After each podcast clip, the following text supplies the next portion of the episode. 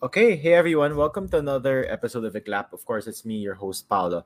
And today's episode is going to be really fun as well. It's going to be a great episode just because we have another senatorial candidate here who'll be discussing his platform, his beliefs, and um, all of that great stuff, right? About, you know, the campaign, the campaign season or the campaigning in itself. And, you know, I know a lot of you out there um, are still deciding who to vote for when it comes to each position, right? And I think it's very important for us to do the necessary research we need to do uh, before we vote for a candidate. And that's why you know, I'm so glad that this candidate agreed to to come on Iglap so that you know he can discuss his platform. And yeah, we'll see where it goes. So before I start the episode, I'd like to thank our sponsors. So thank you to our usual Swagat Indian Cuisine, uh, to Der- Derm Nature, and to excuse me, Mask and More Manila. So our guest tonight, like what I mentioned, he is running for senator in the 2022 elections. And he is currently the chairman of the Makakalikasan Alliance, president of the Makakalikasan Green Governance Center, and of course is a senatorial, senatorial candidate for the 2022 elections. Uh, please welcome to IGLAP for the first time, um, Mr. Roy Cabonegro. Sir, uh, good evening. Yeah, good evening, uh, Paolo, and uh, thank you very much for this opportunity. Uh, good evening to all your viewers. All right, so Mr. Cabonegro, first thing I want to ask you is, um, so you know, one, you know, your introduction is very professional, right? Wherein we know what you're doing and things like that. But how about you tell us a bit more about yourself, but more on the non like professional side, like let's get to know Mr. Cabonegro a bit more. Well, I'm a product of uh, the Rio 92, the Earth Summit in 1992, where the concept of uh, sustainable development uh, first uh, came into the picture of uh, global uh, negotiations for for environmental work in the world. So um, I, I actually entered this campaign very early because I was in college then, and all throughout my uh, college years, and you know, when I was already working, um, this has been my my focus. In fact, I remember days when many of our messaging today would have seemed, uh, you know, um, impossible at certain points in time. We were we were seen as uh, uh, you know, uh, promoting an idea that was so radical. Uh, people thought that these problems would never reach this point, but uh, all these years have been affirmed. You know, we've been vindicated. But then again, that's the sad part because uh, the vindication came at a point when we do have a major problem. So uh, perhaps I, I would rather say that on um, there's not really much about me on a personal level. I'm, I'm a simple person. I love simple things. Uh, I'm a family man. I have uh, two children. Both of them are um, adults already, starting their young adult life. And uh, I, I live a very simple life. I'm, I'm not rich. And probably that's the reason why I'm in a political party that supports the poorer segment of our society because I can empathize with them. I do had the privilege of having studied in a relatively good school and had the right connections and uh, contacts to be able to know the right people, um, to be able to be exposed many of the serious issues and, uh, in, in the country. But uh, that only broadened my own perspective on how to look at many of our problems today. Uh, I would tend to believe that I have a, a rather um, unconventional way of, of looking at the situation. Um, for example, I am I have no religion, so Oh, okay. something that most Filipinos find hard to understand.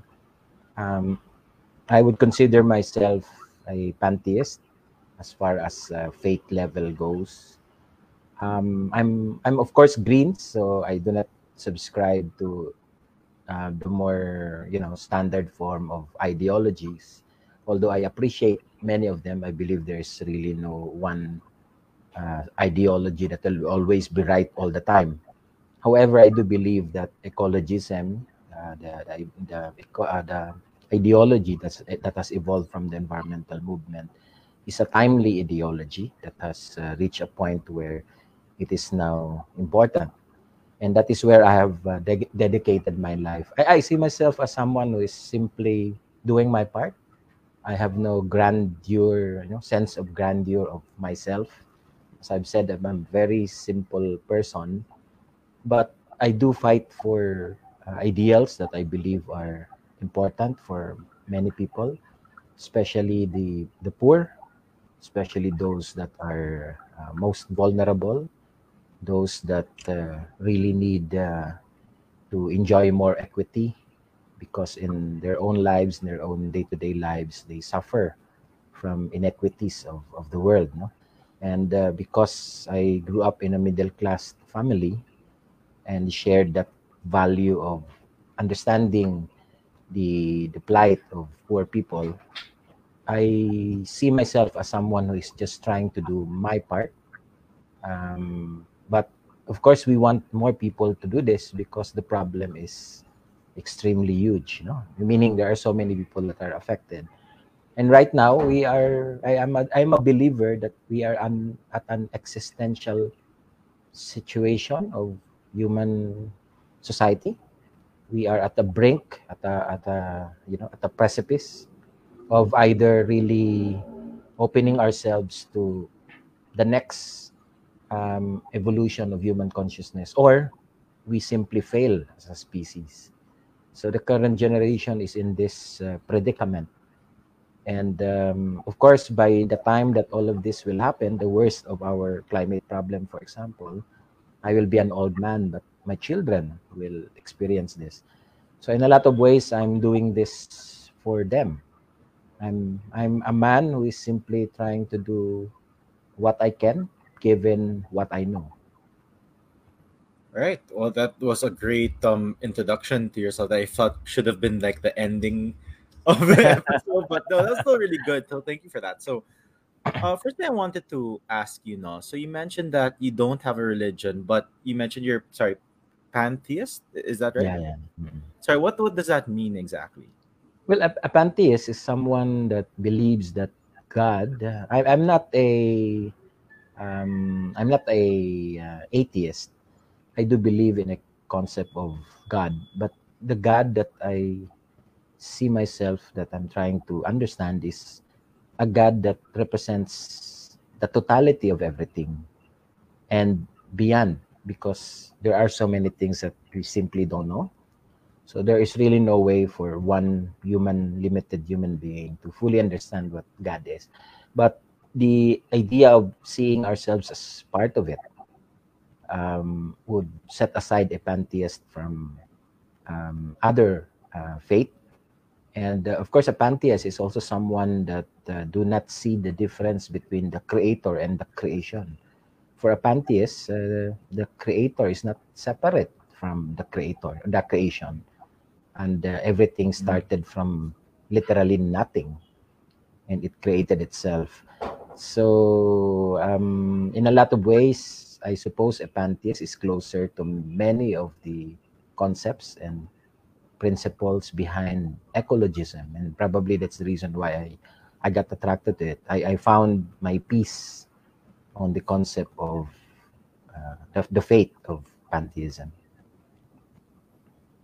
All right. Uh, the next thing I want to ask is you mentioned that in 1992, you know, people were, were already, you know, talking about the earth, right? About pollution mm-hmm. and things like that.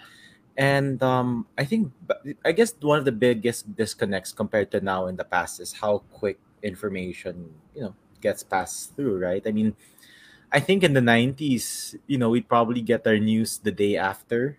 Mm-hmm. You know what I mean? If it's from abroad. But can you imagine like the 80s and 70s, how many days it would probably have taken or whatever. But um back in the 90s, you know, you were a part of that movement about, you know, about um global pollution, right? I guess plastic going into the water and all of these things. I guess I'm wondering, why were you so interested in that? I know you mentioned about your your faith, which is pantheism and such, but what got you so interested in joining that summit? You know, fighting for you know the green, the green solution for uh, around thirty years and things like that. What got you there? Well, um, the, the the Agenda 21, which was the cornerstone of the Earth Summit, and uh, all all multilateral environmental agreements that came as a result of this, including the Convention on Biodiversity, the uh, Convention on uh, Desertification and Drought, the Convention on the uh, United Nations Framework on Framework Convention on Climate Change, which became the basis for the ongoing global annual global climate summit processes were all premised on the concept of sustainable development.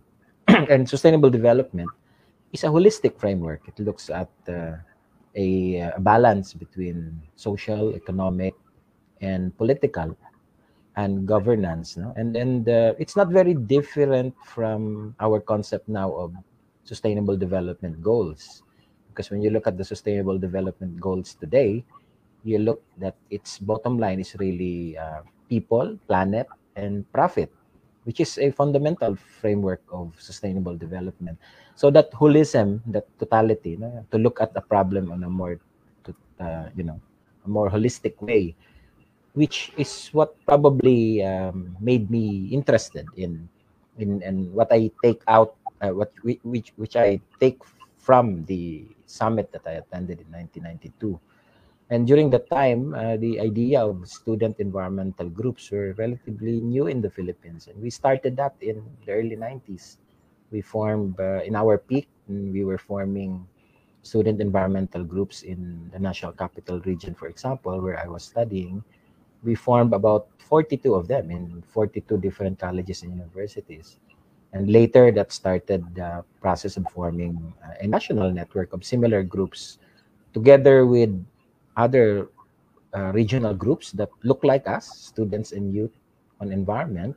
And eventually, those uh, groups formed a national mechanism called the Youth for Sustainable Development Assembly, which became part of the process in crafting our own Philippine Agenda 21. So I suppose what led me to this is really the holistic approach, no?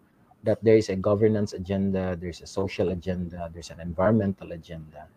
And that is what uh, the practicality of it the ability to see it getting implemented and not just you know uh, something that you dream about uh, conceptual or academic level is probably what brought me to it. Because i'm i'm i'm a person who likes getting things done um, being able to monitor and measure results uh, remember I, I studied uh, marketing management and political science. I am not a I'm not a physical science or ecology. Uh, my background is not into that. Neither am I a philosopher or a or a theologian. My my background is really on getting things done, uh, social, economic, political, and the sustainable development gave me that opportunity from a lens of ecologism because you can you can approach ecologism in different ways. Eh? You can romanticize about it.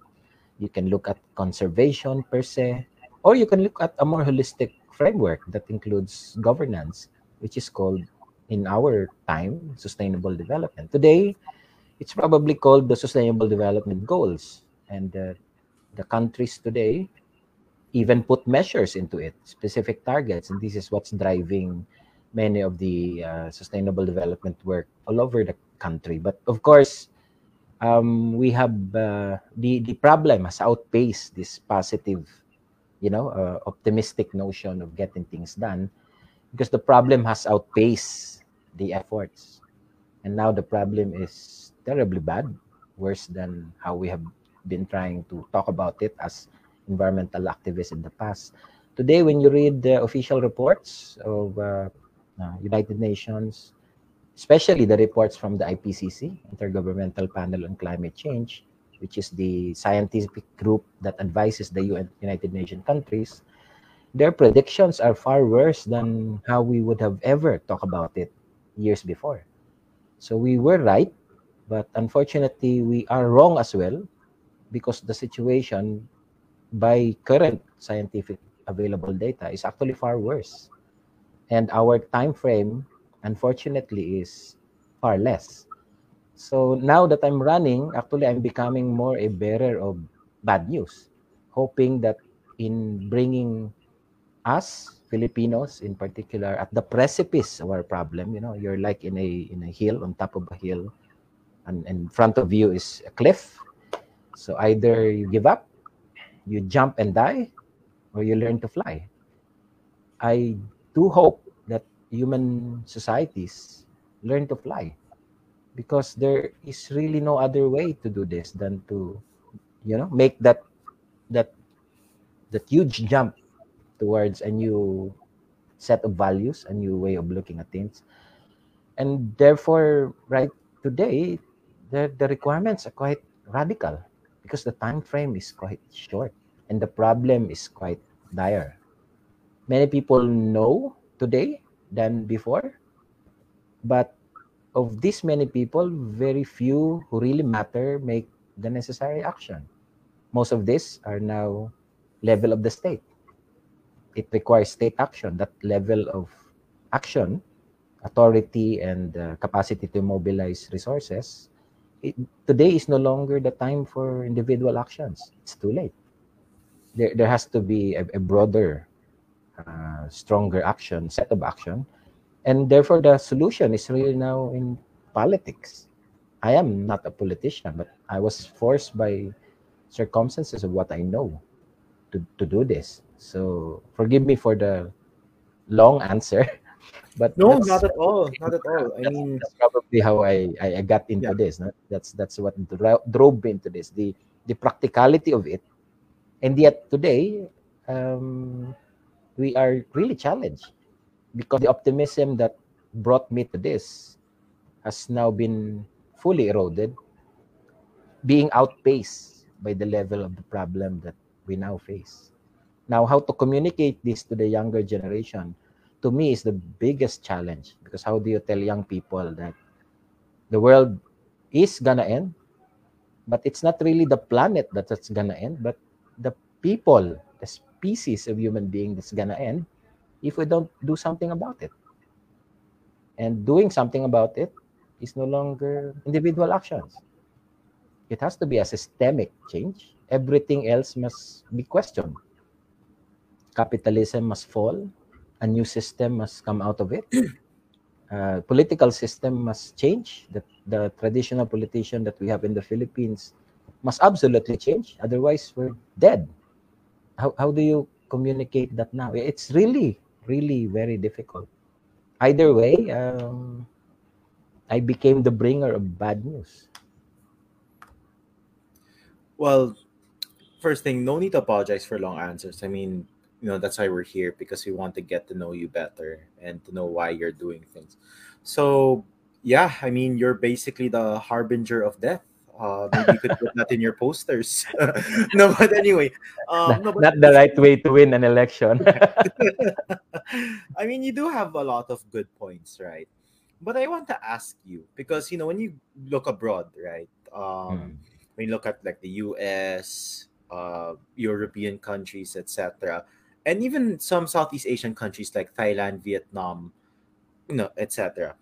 There's like a I wouldn't say it's super big, but there is a good movement when it comes to like the green initiative, right? About avoiding tetra I'm sorry, avoiding like those small plastics or microplastics, right?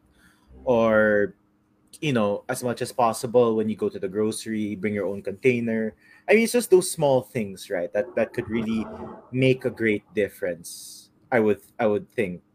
So I'm just wondering, why do you think that in the Philippines there is no such movement? Well, actually, there is, and um, let me what, what, you, what, what you just uh, what you just mentioned yeah. is actually part of the problem. The our inability to see the small problem from the big problem. Why do I say this in particular about yeah. plastics? Now, plastic is a problem. We didn't used to understand it as well before, but now we do.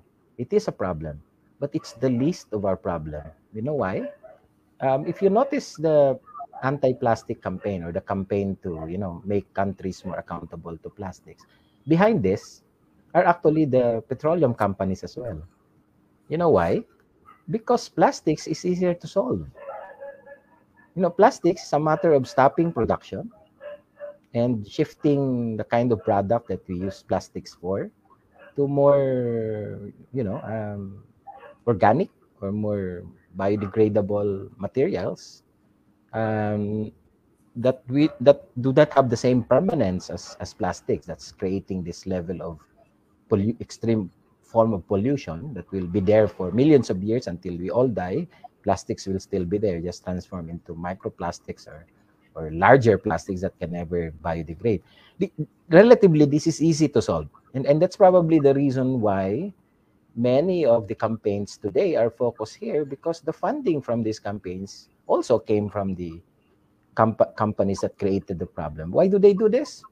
Because they're not they don't want the public to confront the bigger issue. They, it's like a smokescreen for the bigger issue. The bigger issue is climate change. That's how uh, we we need to do mitigation by removing fossil fuel, by going into zero emission, and which means the culprit here is the same companies that are funding the anti-plastic campaign. And because here, they can come out as the heroes. Do you notice that uh, there are so many hype on plastic campaign? I, I have no doubt that plastics must be resolved. But this will be resolved easier. It's like the, remember the ozone layer issue? Yeah, yeah. We remove all these uh, CFCs and other chemical and voila, we solved the problem. It was a miracle for the industry who solved the problem. It made them look very good in the global politics, which was rightfully what need to be done because that problem was really, really serious. But it was solvable by by actions of industry. Today, it's the same challenge. Plastics is solvable by action of industry. And yet, most of this industry cannot do the actions necessary for climate change because it is at the heart of their being as, as, as enterprises, as companies. You know, how do you tell a fossil fuel company to, you know, just a few years shift to renewable energy? Very difficult because all their investments are tied up, say, to these types of industry. Now, despite all the problems that we know about coal-fired power plant, for example, and all the hype about committing to, you know, re- uh, re- uh, reducing and eventually removing coal-fired power plant. Last year, during the last global climate summit, we were still unable to agree on the total uh, removal of coal-fired power plant. In the Philippines, 60% of our energy mix is coal-fired power plant. We have 22 of them, and 20, uh, 28 of them, and 22 are still being built, despite the fact that we want to go zero emission by 2050. How the heck do you go uh, zero emission by 2050 if your target for renewable is by 2040 50% because you don't want to remove coal-fired power plants right away. So it cannot be done. 10 years you give yourselves 20 years from 2040 to 2050 in order to move from 50% to 100% renewable impossible. The targets are so low. Why low? Because right now we are dependent on coal-fired power plant. There is no other political party in the Philippines that has called for the for the removal of coal-fired power plants, the swift shift to renewable energy, except Partido Lakas ng Masa, my own party, PLM. We have called for this for the next two to six years. And, and this is the most radical proposal on, on, on coal. Now, going back to the to the point, no? Um, precisely. I, I think this is precisely the problem that uh, we, we think that uh, these issues are not in the Philippines. It is, but it's a smokescreen. This is not the real issue because this can be solved right away. Now, just for your information, there are so many groups here who are campaigning on plastics. In fact, there are more groups that are moving to the anti-plastic campaign than maintaining efforts on climate change, which is bad for the, the real problem and good for the corporations who have been using this as a as a smokescreen for their own liability as, as countries that are destroying the world. Our our most immediate problem today is climate change. It is not plastics. But plastic is a problem, but it can be solved much easier because it's simply reducing the production and shifting to more um, how do you call that uh, closed loop system um, in production and uh, really shifting the type of materials that we use back to more biodegradable and organic or renewable materials than the use of, uh, of plastics and its its permanence. No? So um, I'm I'm not sure if I answered your question because the I think the question the premise of the question is wrong. Um, there are many environmental work in the Philippines. Uh, we have so many. In fact, we have the highest number of environmental defenders in the Philippines getting killed for, for this work. No, it, it's it's uh, one of the records of the country that that here there are more people dying for environmental protection, literally giving up their lives, than in any other country. I think we're number four or number three in the world to have such a uh, record. Huh? Yeah, and um, this all this all this gives you an idea of how much uh, people are active here on various forms of environmentalism. But it's not the kind of environmentalism that you're probably familiar with. Because here, while there are many working on plastics, there are more that are working on harder issues like developmental aggression, you know, when we shift our forests to plantations, when indigenous people are removed from their lands because it is being built up, we being used for open pit mining, you know the, the harder issues that uh, do not seem to see the light of promotion because um, plastic is a cute issue.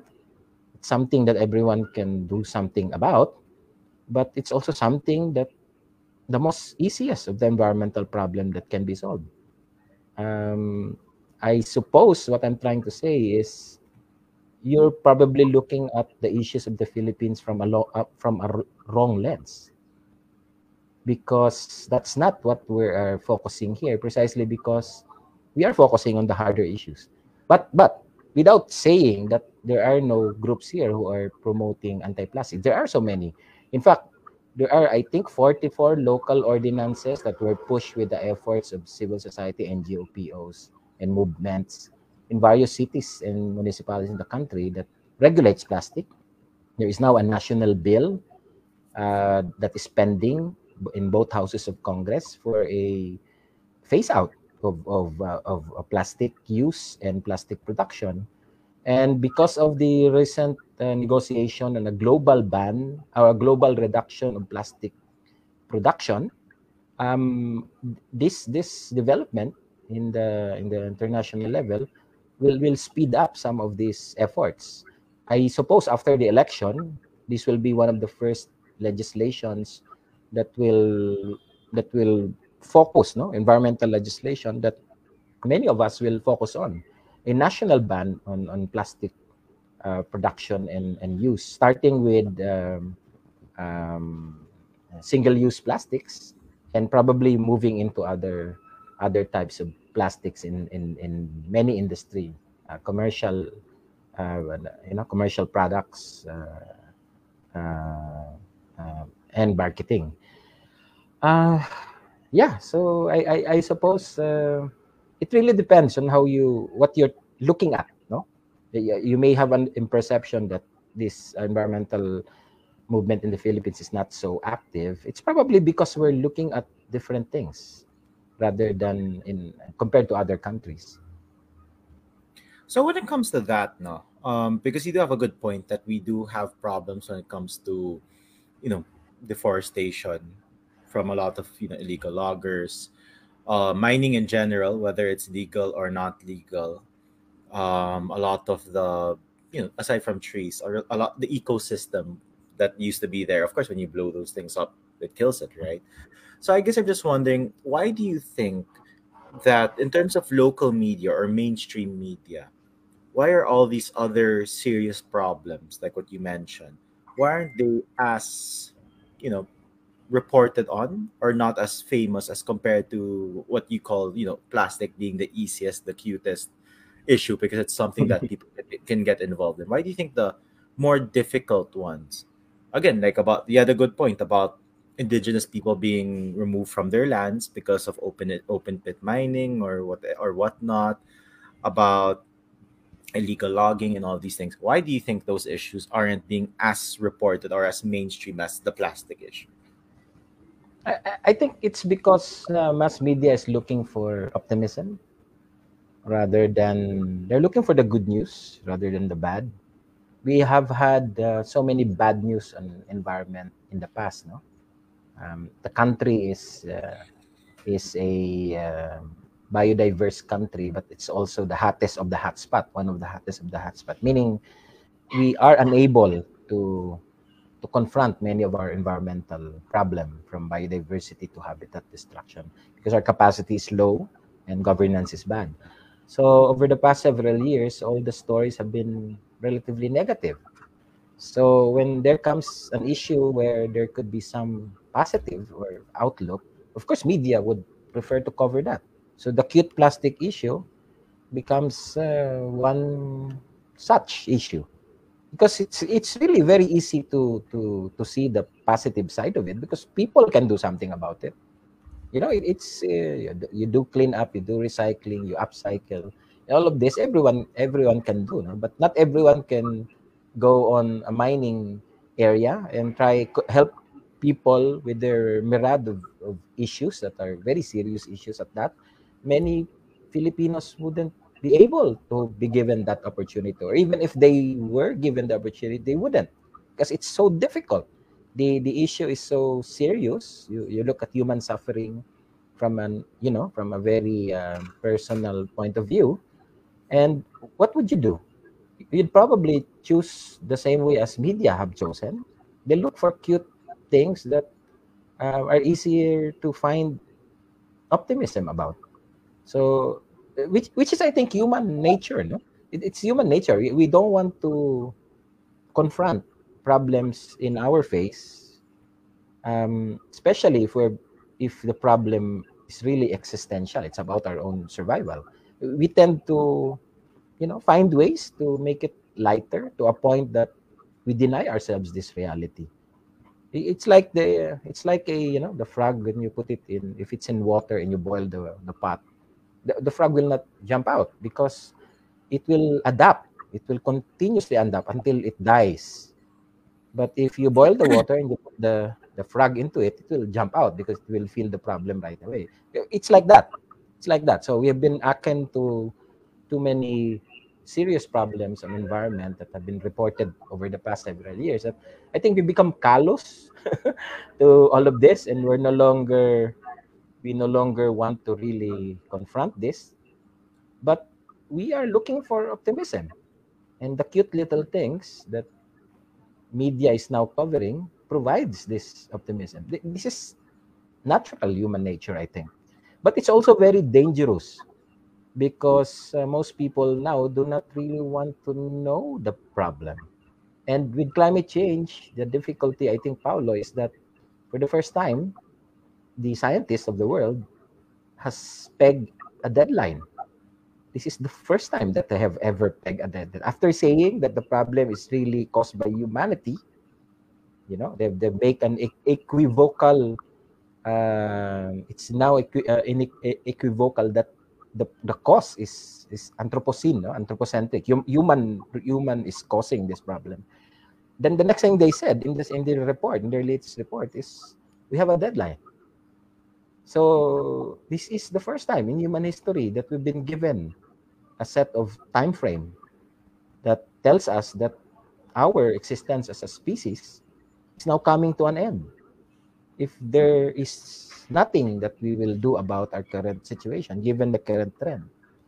So I really don't uh, fault media for this, or even fellow Filipinos, because we want to see optimism. We want to be hopeful, despite the time that we actually need to see the worst of our of our projections to allow us to confront them. So i don't know i may be wrong but that's how i feel what's happening now. I, I think that's the reason why we prefer to look at the more positive um, aspect of the problem where we can do something about. I, I think if, if this was a conscious effort of the companies who are culprit of climate change, they've really thought of it very well. because offer them a plastic issue and people will be very happy that they've done something for the environment. Even if on the same time they are in the path of killing themselves. So I'm wondering, uh, because you mentioned that, you know, fossil fuel, coal, I guess, let's use coal as the example. Coal sounds very prehistoric, right? I mean, when you think of coal, you think of uling. You know, you just go Yeah, buy yourself some liempo, you know, barbecue it, enjoy, right? But when you say coal-fired plants, right? You know, or plants that, sorry, what do you mean by that? Do you mean that there are plants that make coal or plants that use coal? No, I, I, uh, most of our energy in the country, um, more than half, uh, 60% of our um, mix, no, power mix, the sources of energy, comes from coal-fired power plants. Coal, coal-fired power plants uses uh, coal.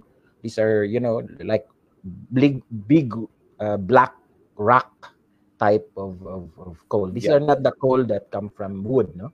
These The, not the uling, yeah.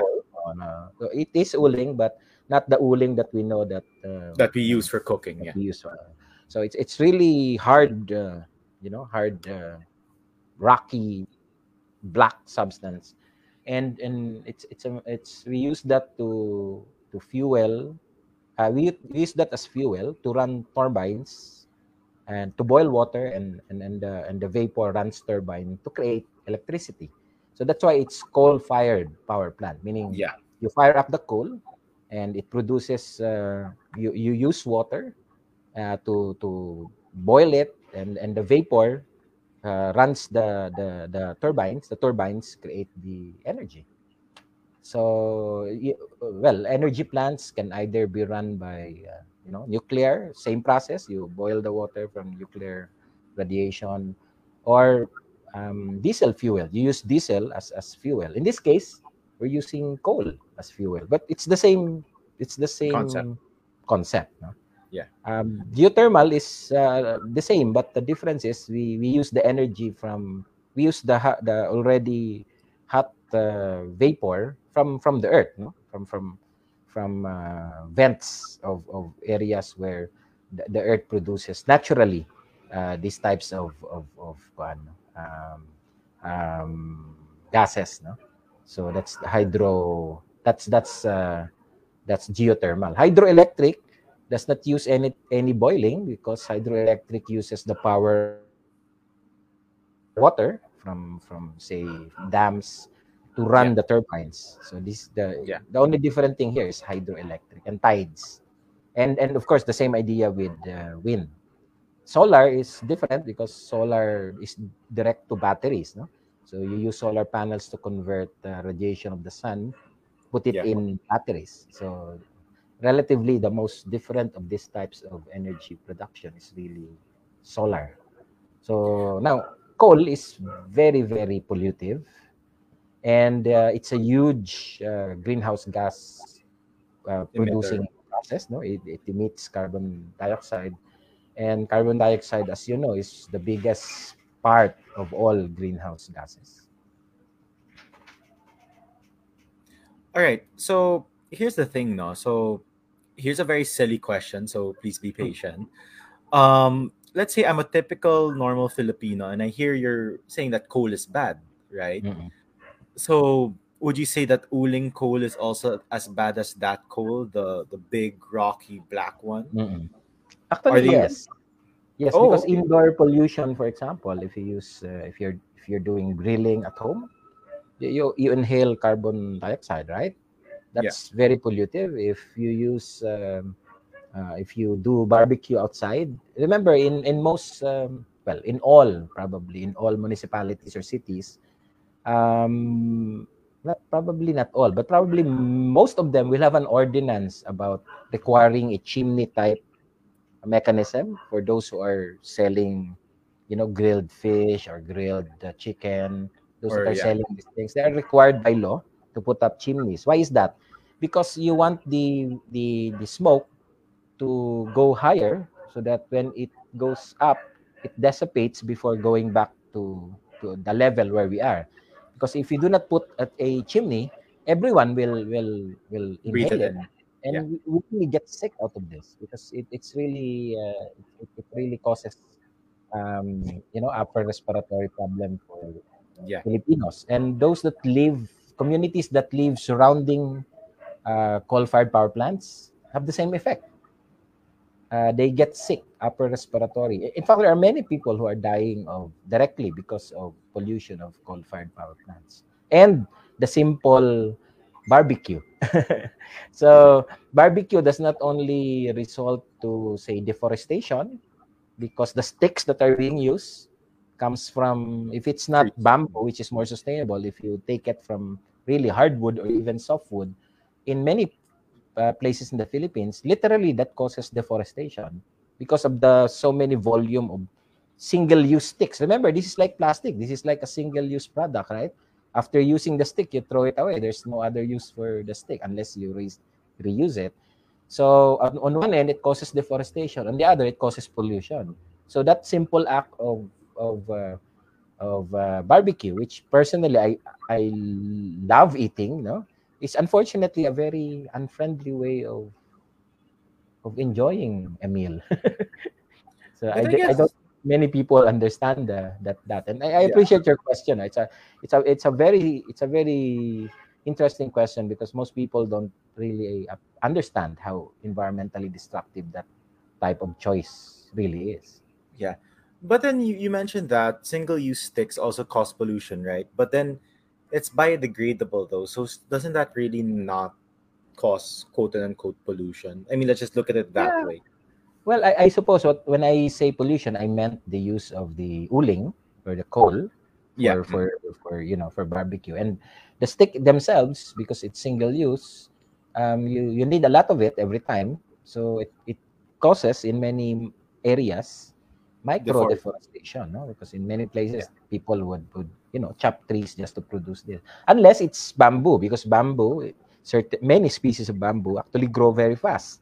So Yeah. it's almost a renewable energy source. And, and by the way, bamboo, beyond the sticks, is a very important uh, alternative uh, material for many of our um, w- what we use now for construction. It can act, it can literally be an alternative to many of our concrete and other construction material. If you do that side by side with say mud bricks, then you can produce a house. Both the the wall the ceiling and and the floor. Between between barbie uh, between bamboo and uh, brick uh, mud bricks this becomes alternative to everything that comes from quarries. You want to stop quarry promote bamboo and uh, and uh, mud bricks in social housing no one has thought of that someone did Well, the former uh, Cooperative Development Authority chairperson, who is an environmentalist, he was laughed at by by the National Housing Authority because he said we can produce a house at 50,000 peso per social housing unit.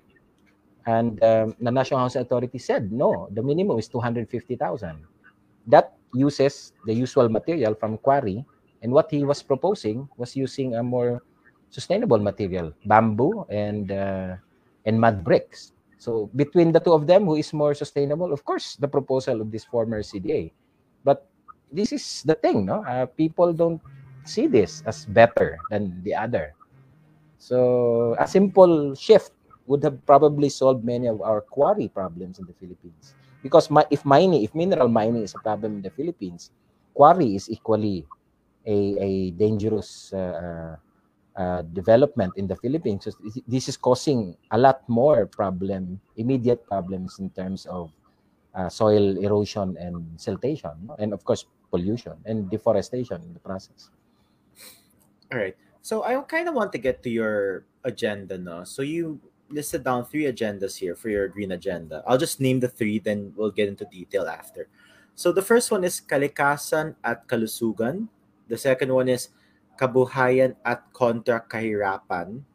And the last one is karapat uh, karapatan. Okay. So let's go muna to yung kalikasan at uh, what do you call this kalikasan and kalusugan right so with this one um you know when we look at your plan it's quite similar to what you've been mentioning a while ago right about you know climate change adaptation or pand- Mm. pandemic response i'm going to ask you a bit about that later but the Mm, one, the one thing here that I got very interested in how you're going to do this is you put you put here put into conservation 30% of coastal areas by 2030 and reforest 45% of each major islands. So, I guess the first question is where are you going to get the necessary support or funds to push for this agenda? Well, I'm, I'm gr- very glad you asked it. And uh, in, in fact, the, a better way to pose the question is really you forgot something eh, that the mechanism for all those three can be summarized into the Green Commune. I think you missed that part. And the Green Commune is really the program that, that needs a lot of legislation that will require a lot of resources. So, if you allow me, I'll start with that first. Please. No? Yeah, Still please go ahead. framing your question. Uh, yeah. a green commune is our response, I think, for climate adaptation and mitigation. Now, climate action is divided into two things mitigation and adaptation. Adaptation are actions that we do for things that we can no longer change on climate change. Sea level rise, for example, can no longer be changed. It will happen, it is happening. Uh, mitigation is solving the root cause.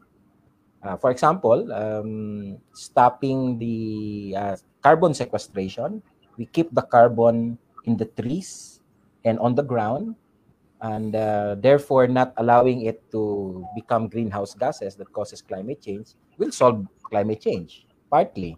That's mitigation. So our problem in the Philippines is that we are an early onset country, which means here, because of our location and our situation, our capacity or ill capacity, uh, the ill effects of climate change happens here faster and worse much earlier than any parts of the world. For example, sea level rise is four to five times higher here compared to any other parts of the country.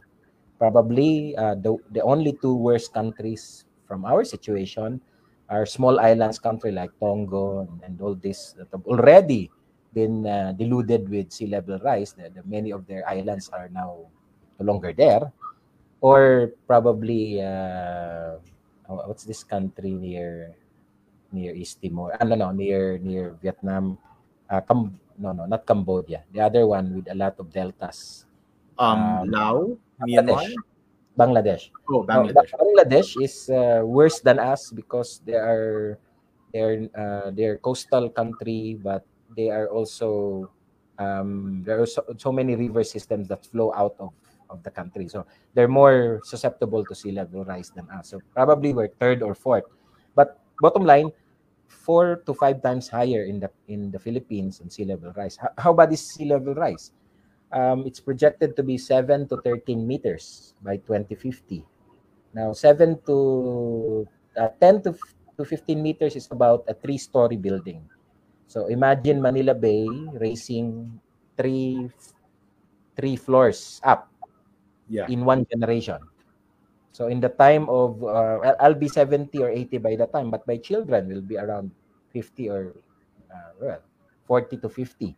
So in just one generation, you will see three floors of buildings that are in Manila Bay flooded with water.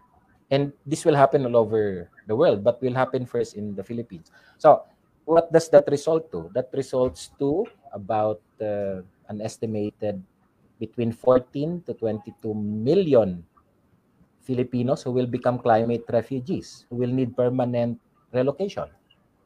Because 70% of our eastern seaboard, uh, West Western seaboard, the, the one fronting West Philippine Sea, 70% of, uh, of, of, our, of, of, of our people live 100 kilometers from the Western seaboard. So you can imagine how many people will will will get displaced. Where will these people go? We already have a 7 million social housing backlog today. Today, there are 7 million Filipinos who do not have their own homes, who need to have their own homes. And you will add about 14 to 22 million more in the next 20 to 30 years, this will really be a tragedy, no? A human tragedy. There has to be a solution to this. And the solution is not to bring them still in urban areas because many of our urban areas are also coastal areas. So and and many of our urban areas are no longer sustainable. It, it's it, the population is too much already. The quality of life is so bad already. Traffic, pollution. These people who will become climate internal climate refugees cannot be placed in urban areas. We will have to really deurbanize. In fact, even if there were no 22 million climate refugees in the next 20 to 20 to 30 years, we still have to deurbanize because urbanization causes a lot of degradation on the quality of life. It also is a cause of climate change because the, the, the pollution generated by urbanization contributes a lot to climate change. And global warming, part of it is actually caused by cities, no? Because uh, cities cause a lot of warming in the world. So on one end, we need to deurbanize. On the other, we really need to develop our rural areas because we will have 20, 14 to 22 million climate refugees. The solution to this is really um, green communes. Now, the green communes are new areas that will be developed uh, where we can start all over, not just to solve, to adapt to the climate refugees, the, to how to solve their housing problem, but to create new communities where we can start all over again. Where, and this is where it becomes a mitigation because we here we can start all over again and start a lifestyle that is more environment friendly. You know, create our design our our new communities where food mile will be lower. You know, the concept of food mile, the, the the length between where you produce the food and where you consume the food Yeah. now, right right now, our food mile is very long. No, we produce it in a farm outside the city. We most most of us eat, eat it in the city. It's transported all the way using so much energy. Now, if you create a sustainable society, you will not do that again. You will create uh, organic food production, vertical gardening to save space. You know, so many other technologies that are available for us. More compact agriculture nearer to habitat areas. And in this system, it will require what you mentioned earlier. If if it has a water a waterway or a water system like uh, lakes or rivers, or if it's a coastal area as well, it 30% of the water area should be conserved. Why? Because this is scientific. If you have a water area, you want to conserve it you you you continuously need to have a sustainable source of fisheries you know where you where where, where there will be uh, plentiful fish that will always be available. Because shifting to non uh, non animal based food like fish is proving to be harder you know plant based diet is proving to be harder than um, conserving. It's easier to conserve than continue fisheries than to force people not to eat fish. But in the future, that will probably also be one of the one of the solution. But going back, by science, we know that we need to conserve 30% of a given area if it has a water system, river, coastal area, or inland water like lakes. Now, the other side of the story is forests. We also know by science that for island ecosystem, it has to be covered by forest, 45% or higher to be sustainable. In the Philippines, there's only one island that still has above 45 degree. This is 54% Palawan. That's why it's called the last, uh, uh, you know, how do you call it? The last, uh, um, I forgot the term. No, uh, they, Yeah. they have a term Like for the last Palawan something. Uh, yeah. last something on environment because the, the, the, science behind that is because it's the it's the remaining island that has more than 45% because science tells us that for a island to be sustainable it has to have 45% of forest cover. So if you create green communes uh, not only will it be sustainable in housing using renewable energy such as what i mentioned earlier bricks and bamboo um, it will also have closer food mile because organic agriculture and other forms of sustainable agriculture could be built alongside the housing. It will also be covered with forests, 45% of the area. And if it has water, 30% of it has to be conserved. So this is a way to restart a, a green normal, a sort of a green normal. Now, this will cost a lot. And going back to your main question, and I'm very glad that you raised it. Um, do you remember when, or still, we, we're still doing that? You, you know, in, in the Philippines, we, we have this called uh, PEZAs, the Yeah. economic zones. You know, we, we Yeah. provide incentives for uh, attracting foreign direct investment. So Yeah. we create all this uh, exception. You know, we bend our laws so that they they have a very conducive way of uh, having their business here. But do you know that uh, of all this effort for foreign direct investment or FDIs, FDIs in 1991 was only about 9 billion. 9 billion pesos. That's the That's entire foreign yeah. direct investment of the country. Do you know that uh, OFW remittances is 28 billion last year? And BPO workers, those that are working in the call center, uh, earned 22 billion last year also. So between two industry, OFW and BPO, it earned 50 billion compared to the low 9 billion of FDI. So why do we give incentives to foreign direct investment when we should be giving incentive for OFW remittances and BPO earnings? Why? Because FDI results to direct earning of the country, whereas OFW and BPO workers are given to individual families and they spend it on consumer products. Do you know that that OFW do not invest so much? It's you'd be lucky to find an OFW family that invests on businesses. What they invest on are you know clothes, shoes, cars, all these luxury items and consumer products. Who owns these consumer products? Not us, because we don't produce them. We're not we're not a heavy industry country. We don't produce many of the things that we have in the country or we sell in the country. These are owned and produced by other countries. The owners are mostly foreigners. They're selling it here. We're, we're one big market. So we bring people out of the country to become OFW, almost literally slaves in some countries.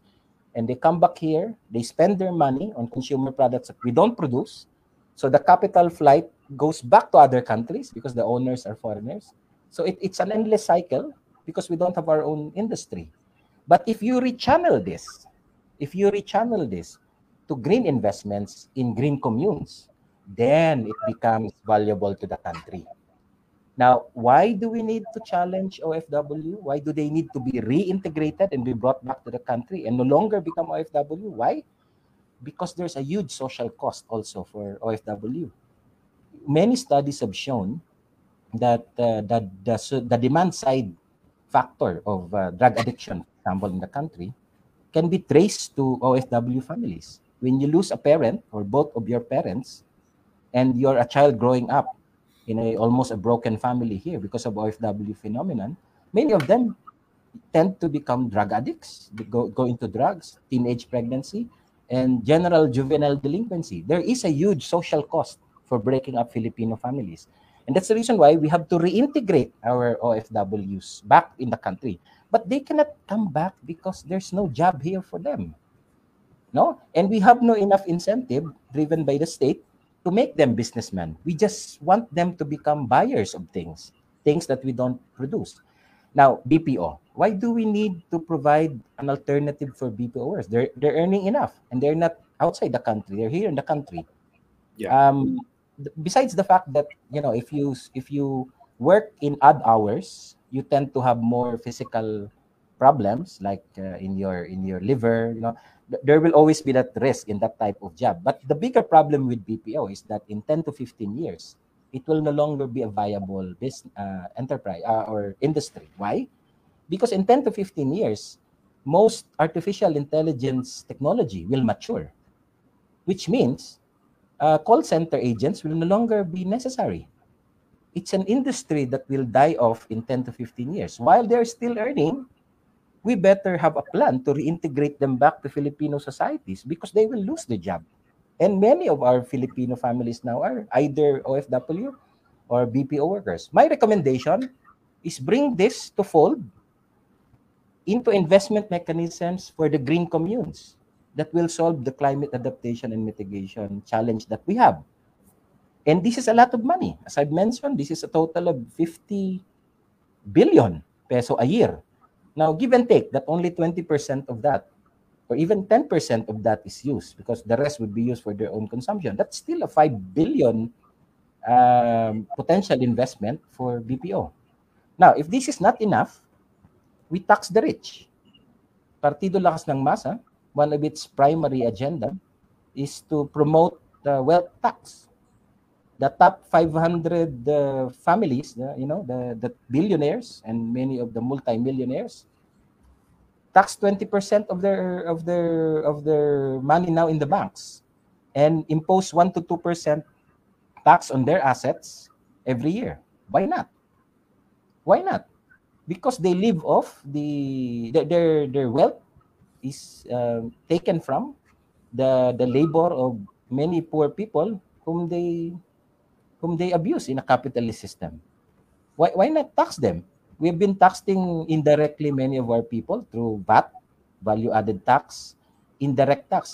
You know, this is a very regressive taxation system we need a more progressive taxation, direct tax, such as wealth tax for the rich, carbon tax for industries that causes climate problems, and sin taxes for the types of industry that is uh, really useful for people who have vices but have no use for the rest of us. So tax them because we don't like these types of of of of of of, of, of, of, lifestyle direct taxes, not indirect. Remove many of the indirect tax, such as value added tax, because including right now, you, you know that we're having a fuel crisis right now. You probably know, Paolo, no? Because of the yeah. war and, uh, and other factors, the the fuel here in the Philippines is is you know increasing by the day, and this is inflationary. It will cause a lot of other prices rising, a lot of product rising, and the the immediate solution for this is to remove the excise tax, which is another form of value-added tax, an excise tax on on oil oil products. And this is one example where I say many of our taxation is regressive because it, it taxes everybody, not just particular people and industry that we want to be taxed. So we go into this progressive taxation, including wealth tax, we put together this investment from OFW, incentivize the OFW and BPO workers tax, and use existing mechanisms for local investment development, such as LIDA, Local Investment Development Authority, which is a mechanism already provided by law under the local government code. But many of the local government units do not use this. They're not enterprising. They're just waiting for IRA, for money, internal revenue allotment from the national government. They're not enterprising. They're not using their corporate character to create new wealth, to go into business. We need to teach, train our LGUs to become more enterprising. Now, if we move many of our focus on development from urban to rural, this will force many of the smaller local government units, which are mostly first, second, third, fourth, fifth class municipalities, to become more enterprising. Nowadays, they're just dependent on IRA because there's not much in, in there's not much to do because there's no impetus for development in their area because there is no development in their area. But if we create the problem, which is climate um, uh, displacement, uh, having climate refugees, use that to our advantage to create new societies where we can start all over again, uh, green uh, climate change mitigation, green societies, and in the process, deurbanize, uh, remove the pressure from the cities, because we will be removing people from the cities to this area and finance that with what I mentioned before. I'm not sure if I answered your question. No, you did. You, you definitely did. Entirety, this is the green commune. And this will require a lot of legislation, not just one, but several legislation. And my entire agenda, that entire groupings of agenda, the 15-point green agenda, can all be summarized under this particular agenda. All right. Um, I do have several follow-up questions if you would allow me. So okay. So first one is you mentioned that you want to get investment from OFWs and BPOs. And when you explained it, it does make a lot of sense, right? Um, for the BPO workers, if that does happen, I mean, you know, these are all assumptions, right? There's nothing written on paper saying that 10 to 15 wala na. I mean, these are just assumptions, right? So um, then for OFWs, the point is you want to bring people home because it's hard for kids to grow up without parents. But I I'm just gonna be honest with you. No, I'm not very familiar with the study that says that you know um, OFW families, you know, the kids tend to you know become delinquents or things. I'm not familiar with that study, and maybe if you could after the show share it with me, I would love to read it so I can be more informed. No? So I guess the first one is um, in terms of convincing them to to invest because of course when you invest in something you have to get something in return right and I think one of the biggest challenges when it comes to countries like the Philippines is people here when they invest something, they kind of want to get something like physical back. You know what I mean? I don't know if that makes sense. That's why insurance is quite difficult to sell here, right? Life insurance because it's more on when you die, your family's the one that gets the money. You don't. Mm. So I'm wondering, how would you convince the OFWs and BPO workers to invest their money in your green commune? Well, you have to understand that green communes are not just housing. They are not just services that you provide to a climate refugee. Green communes, by the word commune, you might be wondering what the word commune is. It's a very socialistic term. It's a socialism. It came from the, the experiments of socialism. Uh, it's like a kibbutz in Israel or okay. a commune in, in, in, in, in Russia during the the communist, uh, the Bolsheviks revolution, it's an economic unit. These are enterprise. These are uh, businesses. Of course, we will design it in such a way that it is closed loop or what you call, uh, ay, kanina ko pa iniisip yung term. Eh. I've been missing this term. Uh, By the way, the, the Palawan is Palawan's known as the last frontier. Yes, that's, it. No? It's a less frontier, ecological okay. For this other one that you want to talk about. Yeah, yeah. I, I, have been I've been thinking of this. Um, I always miss this whenever I talk about this. Uh, yeah. Hold on, huh? Let, let me give it some. Sure. Um, it, it's an economic system where the the uh, the byproduct of one production becomes the uh, the source material or the or the uh, or the base material of the next. Mm, Therefore, yes. it becomes a close until you reach a point where you can close the loop. Okay, so yeah. I I am missing the term. so it's kind of like so it's kind of like let me try to give a very circular economy example, right? So let's no, say, for example, um, I dig up to get oil. Sorry, bad example, but yeah, let's yeah, just say, let's just use that. Yeah, yeah, so yeah, I pick up the oil, I give you the oil, you use the oil to power up your car, uh, or to power up your tractor to get rice. Then from the rice, you give it to someone, and you know it's something like that, right? That's basically what it. Well, it, it's, it's more it's more the discussion of pollution. Uh, yeah. What does one industry create as a pollution, and can that pollution become the raw material of the next? Yeah. Okay, so it's it's actually called the circular economy. That's okay. the term. Okay, mm-hmm. so of course we will design these enterprises as circular economy that will eventually result to zero waste. From waste minimization, eventually it becomes zero waste if you close the loop. And this will be low carbon and eventually becoming zero emission industries. So this will not be your typical hard industry that caused the problem. This will be very different types of industries because we're in a very different green normal. And because this is business, it will have returns. The BPO uh, worker or the OFW, is both are being reintegrated, will become part owner of this. Investors in the beginning, but later they can be indus- industrial partners when they bring home their own skills and work it out as part of the commune, because they will also be offered, um, you know, to be able to live in this commune because the commune is actually a community as well. And by the way, this will not be privately owned by individuals this will either be state owned or collectively owned by workers, like cooperatives, workers' cooperative, the socialist concept of you know collective ownership. And by the way, I forgot to mention, no, this will require land, right? Where do we get the lands? Uh, these are very interesting ideas. One, public lands. But we have to change laws because most public lands are not alienable and disposable. Most of them are forest land. In the Philippines, when there is 60% slope. Even if there's no forest, the land use is called forest land. Forest land, you cannot put up housing because you have to transform it into alienable disposable. So this should be amended to some extent to allow for this. because we we do this because we believe that when you are in a forest land there should not be industry there there should not be housing because the old form of housing and industry are in, environmentally destructive but if you change it to a new green normal then it is now possible to use a forest land technically for housing and also green industry. You can put it all together in one system. So it will require some some amendment of laws no? Second one idle lands in the Philippines, because of crony capitalism, there are many large tracts of land that have been uh, bought privately by individuals and companies, speculated on because they're waiting for the land use to change. Agricultural lands, uh, agricultural lands, uh, the other, the other one, Imam. sorry, I'm, trying to change. Yeah.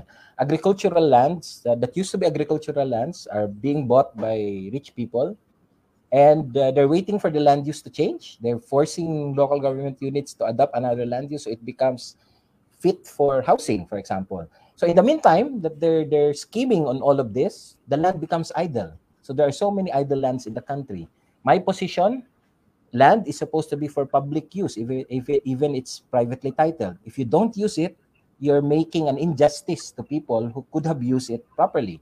So to me, it is justifiable to penalize, to to allow the government by uh, performing its uh, its uh, uh, eminent domain powers, eminent domain powers, because we are on an emergency. Remember, we we have to declare a climate emergency first, and therefore, if it's an emergency, we can claim certain property under eminent domain powers, and not just buy back these lands, these idle lands, but penalize the owner and buy at 70% less. Why? Because they have caused an injustice to the Filipino people by not using the land properly. They are just exposing it for, for speculation. And finally, and this is the most important thing, I suppose, 20 to 30% of lands in the country are under ancestral domains or Bangsamoro and Cordillera lands. Cordillera is right now they are under ancestral domain also because of indigenous people's right. In the future, when they have their own autonomous region, their mechanism would be different. It will be similar to BARMM, the Bangsamoro. Uh, they, they, these three groupings, indigenous people, BARMM and Cordillera, uh, Cordillera potentially, have different types of ownership.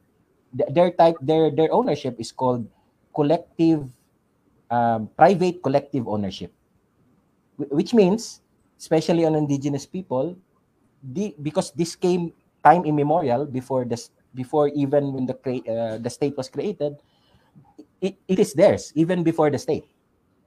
The only thing that the state can do is recognize it, but they cannot give what they don't own.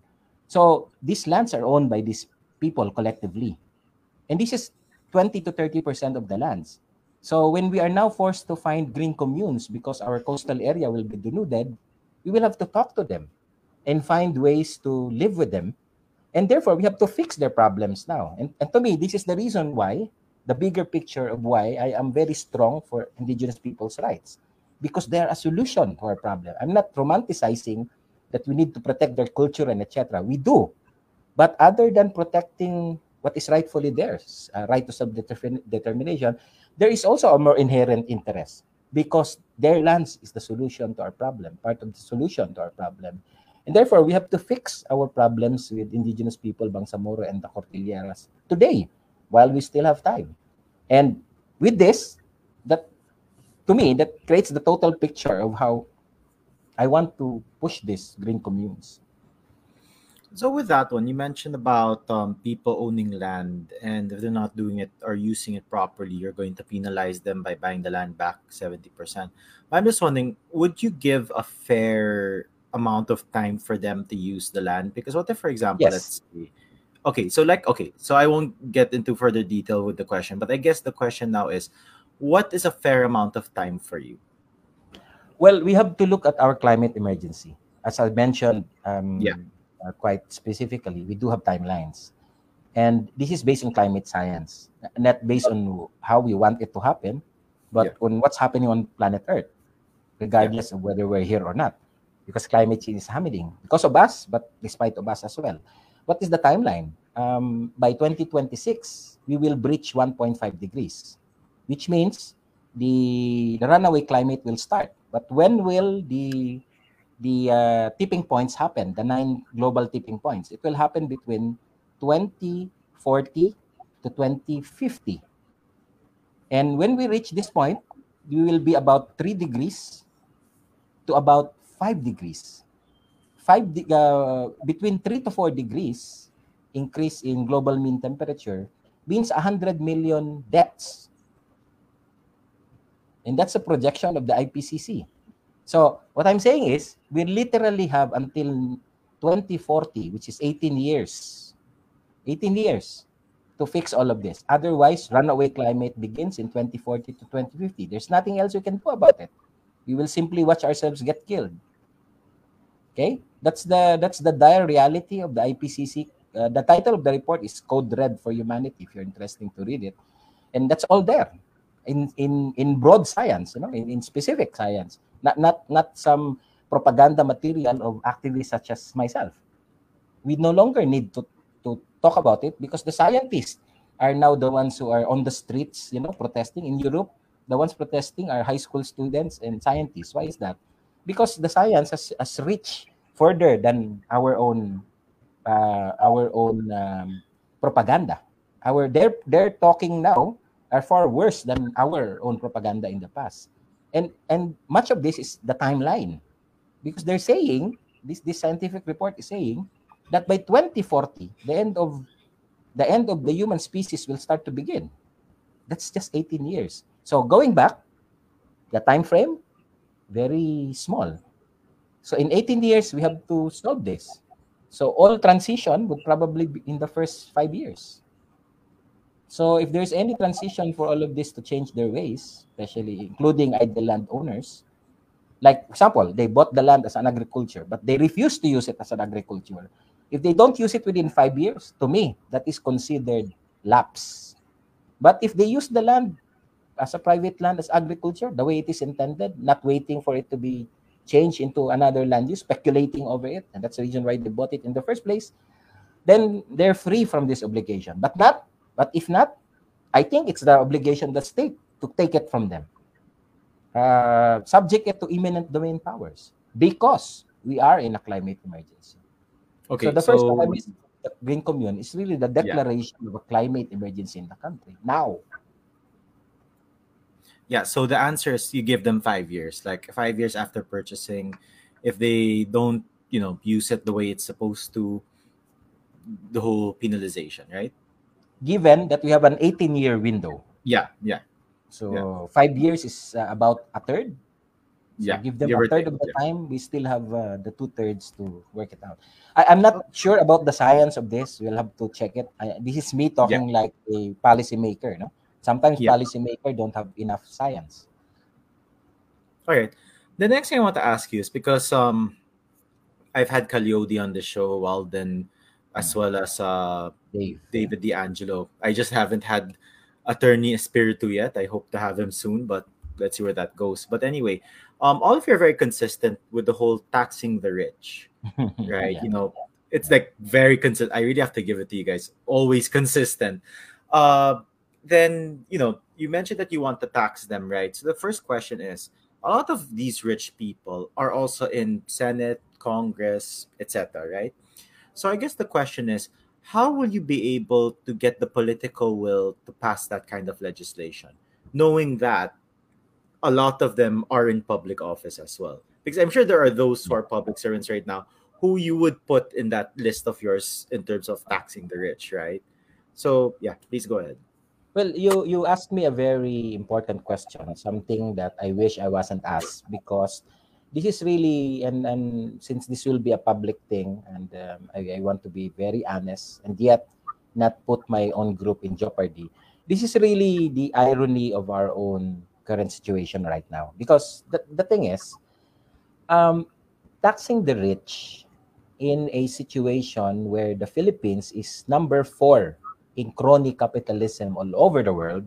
You know what crony capitalism is? It means the convergence between the interests of the business people, those who the capitalists and and and and uh, politicians. No, there's a connivance between the two. Their interest is merging, and therefore uh, governance becomes a business and business becomes another side of government.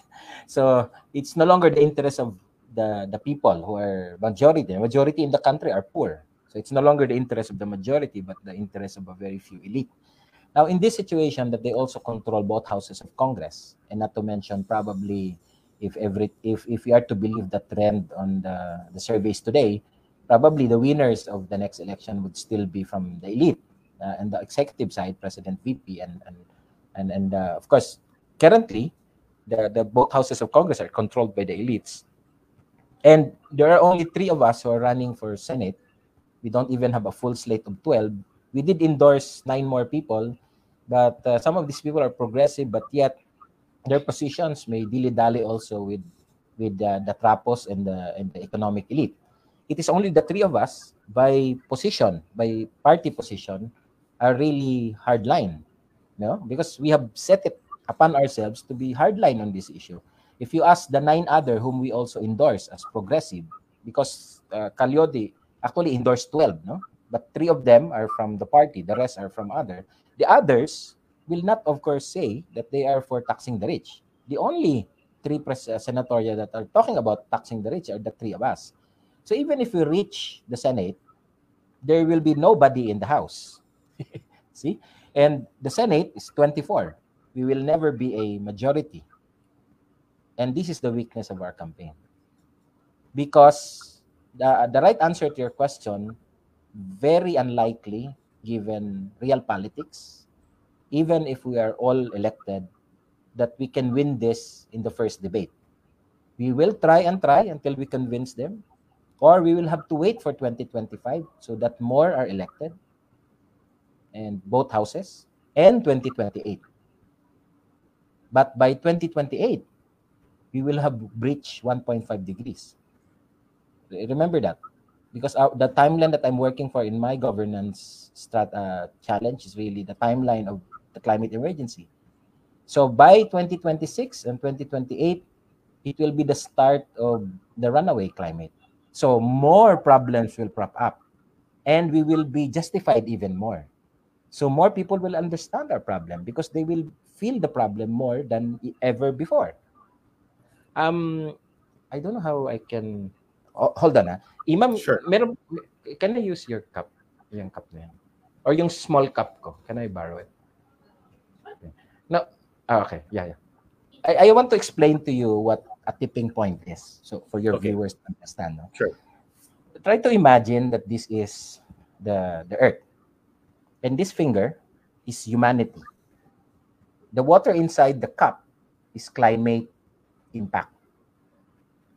If humanity pressures upon the earth, it will cause the spill of some water from the planet, meaning it will cause this climate problem.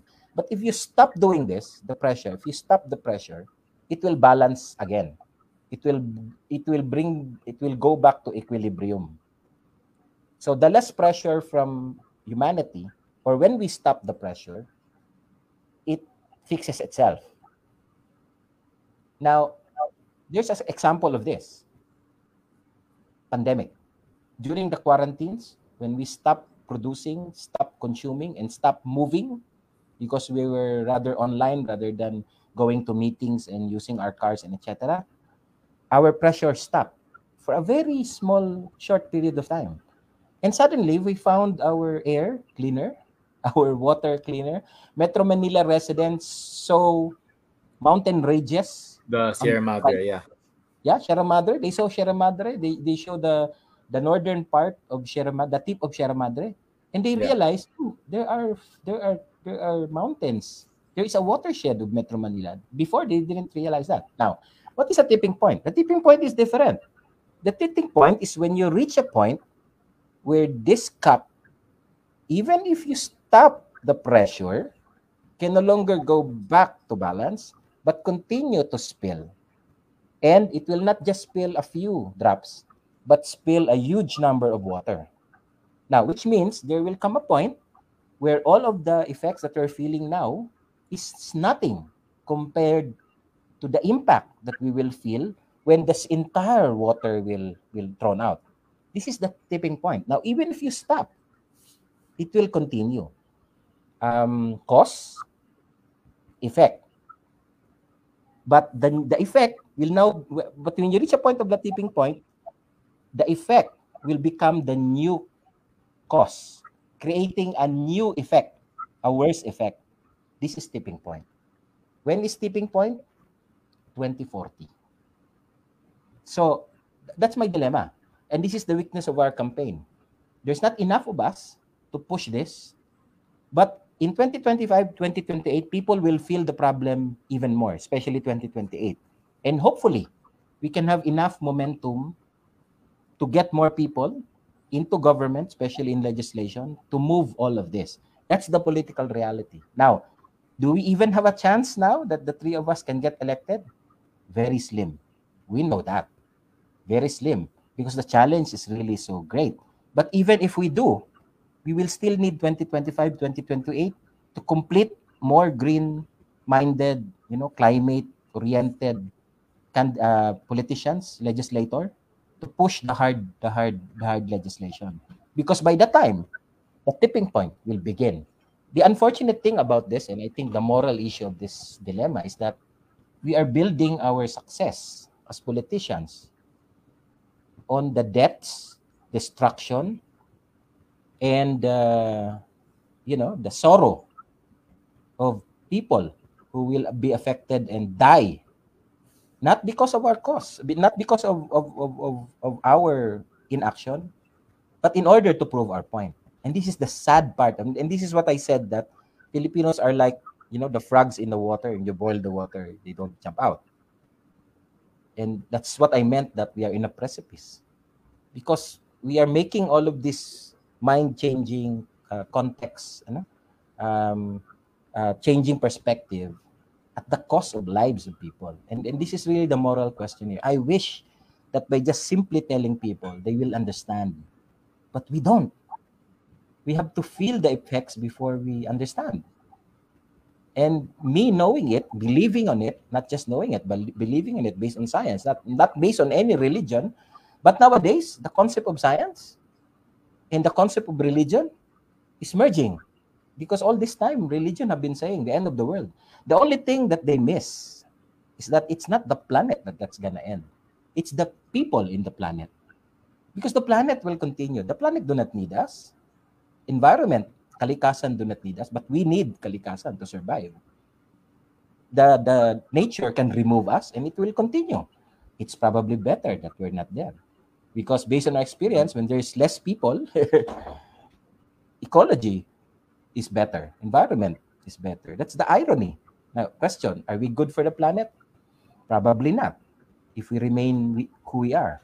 But can we become a green normal? Can we move to the next level of consciousness for humanity? We probably could. I want to see it. As i've said i'm a i'm an action person. I'm, I'm a doing person. I'm a monitoring person. I, I don't want concepts. I want reality I want to see it in green communes. Probably the green communes would be a way to, to you know, shift the mindset and shift to something that tangible that we can see that there is a green normal. But in the process, we will have to make very radical changes, socio-political, cultural, and economic. That's why it's workers controlled. That's why it's taxing the rich. All these radical ideas is because we're looking for a solution. Not because I'm a socialist. I'm not a socialist, by the way. I work with socialists, but I'm not a socialist. I'm Greens. And to me, this socialist idea works. It can work. But we have to put it in the context of the ecologic ecologism that we are now confronted with. Purely a socialism, just between the two of us, although this will be publicized, and I probably get kicked from my own group for saying that socialism is not a response. I, think a new form of socialism is the response, not the kind of socialism that we have had before or socialists are offering now. Socialists must evolve in the same manner that Greens are accepting some concepts of socialism. As I've said, there's no ideology that will always be right all the time. There's a right time for everything, and each of these ideology must evolve, must improve. We are trying to improve, but all of this, bottom line, will have to be shown in real action there's no point in conceptualizing all of this. It must move from prax from paradigm to praxis. Now, where do I do that? In governance. That's the reason why I'm running. Because if I just think about this and conceptualize this, I'd rather write a book or be a be a philosopher or be a teacher. I don't want to do that. I want to see it really happening because I believe it will benefit many of us because we will die. When I read that report that uh, 100 million people will die by 2050, you know, I, I, I really got, I felt so bad. Can you imagine, uh, you know, seeing, uh, witnessing 100 million human beings dying?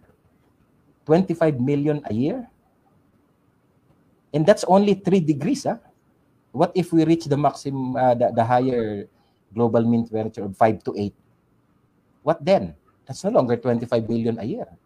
That will even be bigger. The 25 million a year is a very moderate uh, projection in the IPCC. But still, 50, 100 million human beings dying in 10 years, that's horrendous. We, we need to do something about this. Actually, you know, um, when it comes to your platform, you actually explained all three in, in in one go, right? You you mentioned about the the circular economy. You mentioned about the importance of green communes, about stopping hunger. I mean, all of these things you were able to explain all in one go. And I have to say that's pretty impressive because you know usually when people have platforms, right, they're not necessarily that connected. You know what I mean? But yours is like one full circle as as you would want to happen.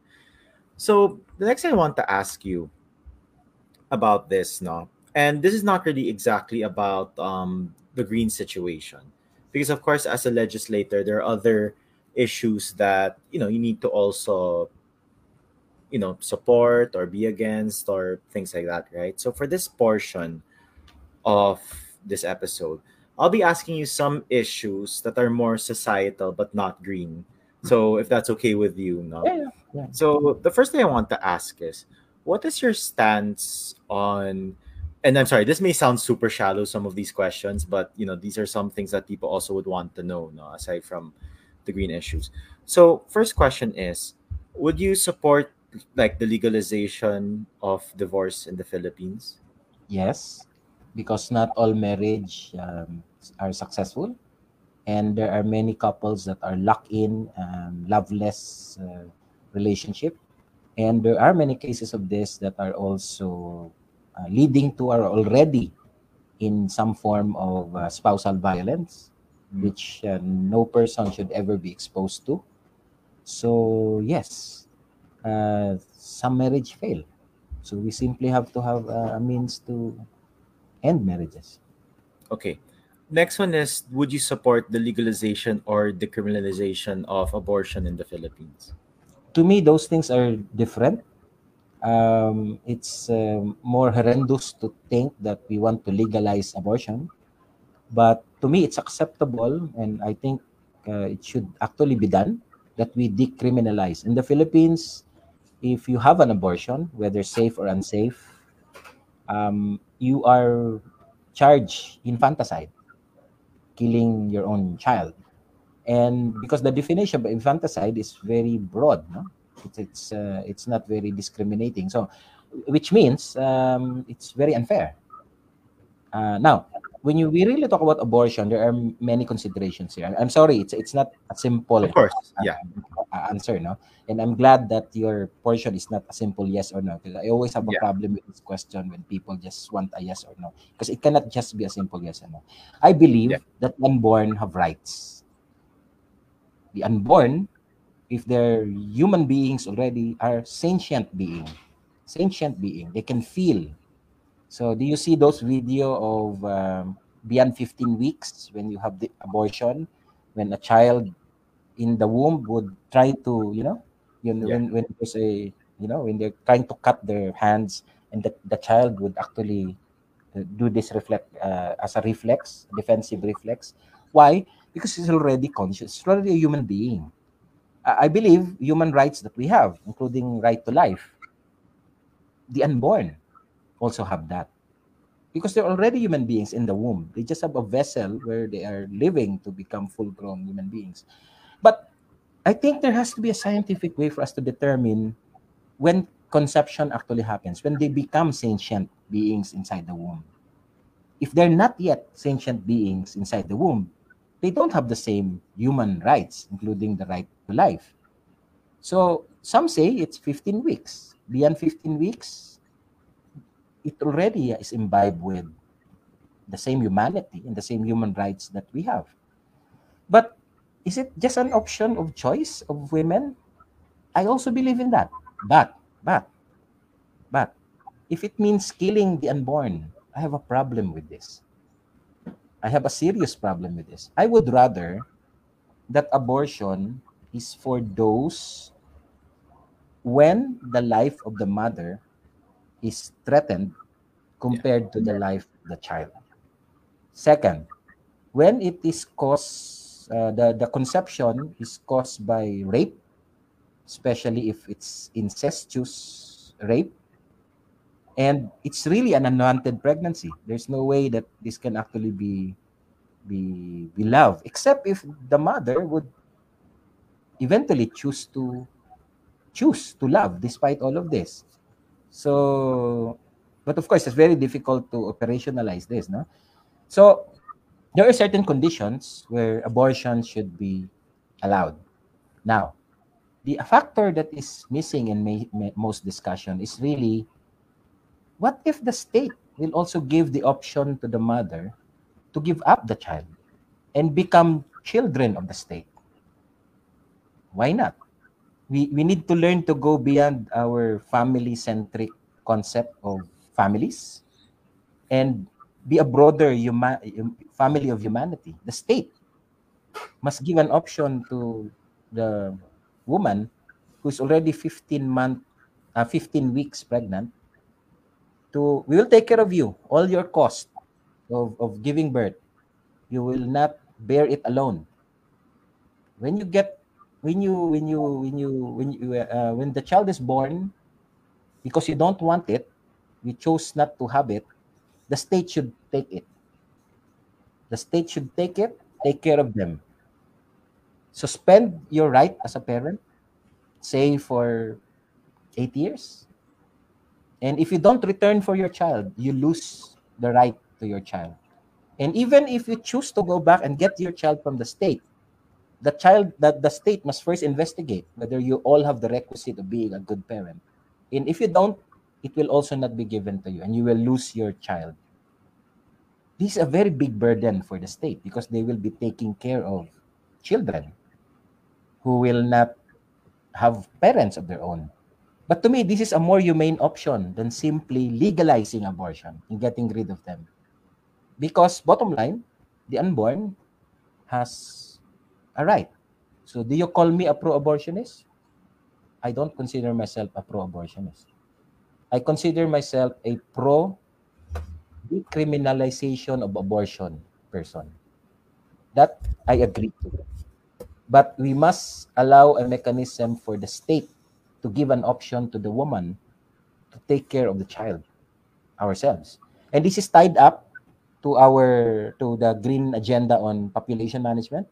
Yeah, where, yeah, where, where, where we would like to incentivize a two-child policy, and one of them have to be incentivized from adoption.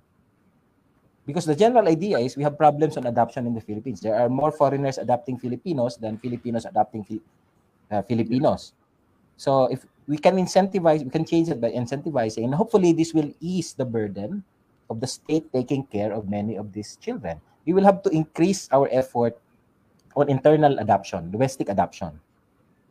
Because this is not only a problem, but this could also be a way to to unpressure, to remove pressure from this new policy that I'm proposing, that the state take care of child. The, uh, the state becomes the guardian of these children, the children of the state, I would call it. It's it's everyone's children.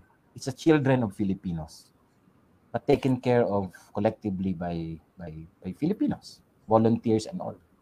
Yeah. So I'm Sorry. curious now. so you mentioned that they'll become kids of the state, right? The the kids, uh, and that the person can't be the parent of that kid for like eight years, whether they choose to come back to get the kid or not. Then there'll be an investigation, right? But sorry, this may sound like a silly question, but within the you know within that time span of the eight years, are would that would the parent or the the woman in this case, because it's obviously going to be a woman, right? Or possibly a transgender man who would give birth to this child. Yeah. Be allowed to visit the kid at least. I mean, not necessarily bring them home or anything, but to, you know, to build bond. Um, I'm not a psychologist, but if it's bad for the child, no. Okay. But if it's good for the child, which I cannot determine right now because I've said Yeah. I need more information. Yeah. Because the the the the most important part here is the interest of the child. Yeah. If that is something that can be done without, um, you know, uh, making it difficult for the child psychologically, then yes, why not? But in general, their right as a parent is suspended. Yeah. I mean, it's just more of like visits. You're like, hey, what are you doing? Maybe for an hour once a week, you know, something. Like okay, so your answer is more on let's look at the science and whatever the science says. If it's good, Yeah. go. If it's bad, no. Uh, okay. So the next thing I want to ask you is let's talk about uh, the LGBT. So I have two Yeah. questions with this, and let's start out with the obvious one. So, would you support um, same-sex civil union in the Philippines? I think people are people. Um, regardless of their sex or gender, everyone have the right to be happy in a marriage. Um, I wouldn't want to call it union. You know why? Why? Because there's no such thing as a union certificate.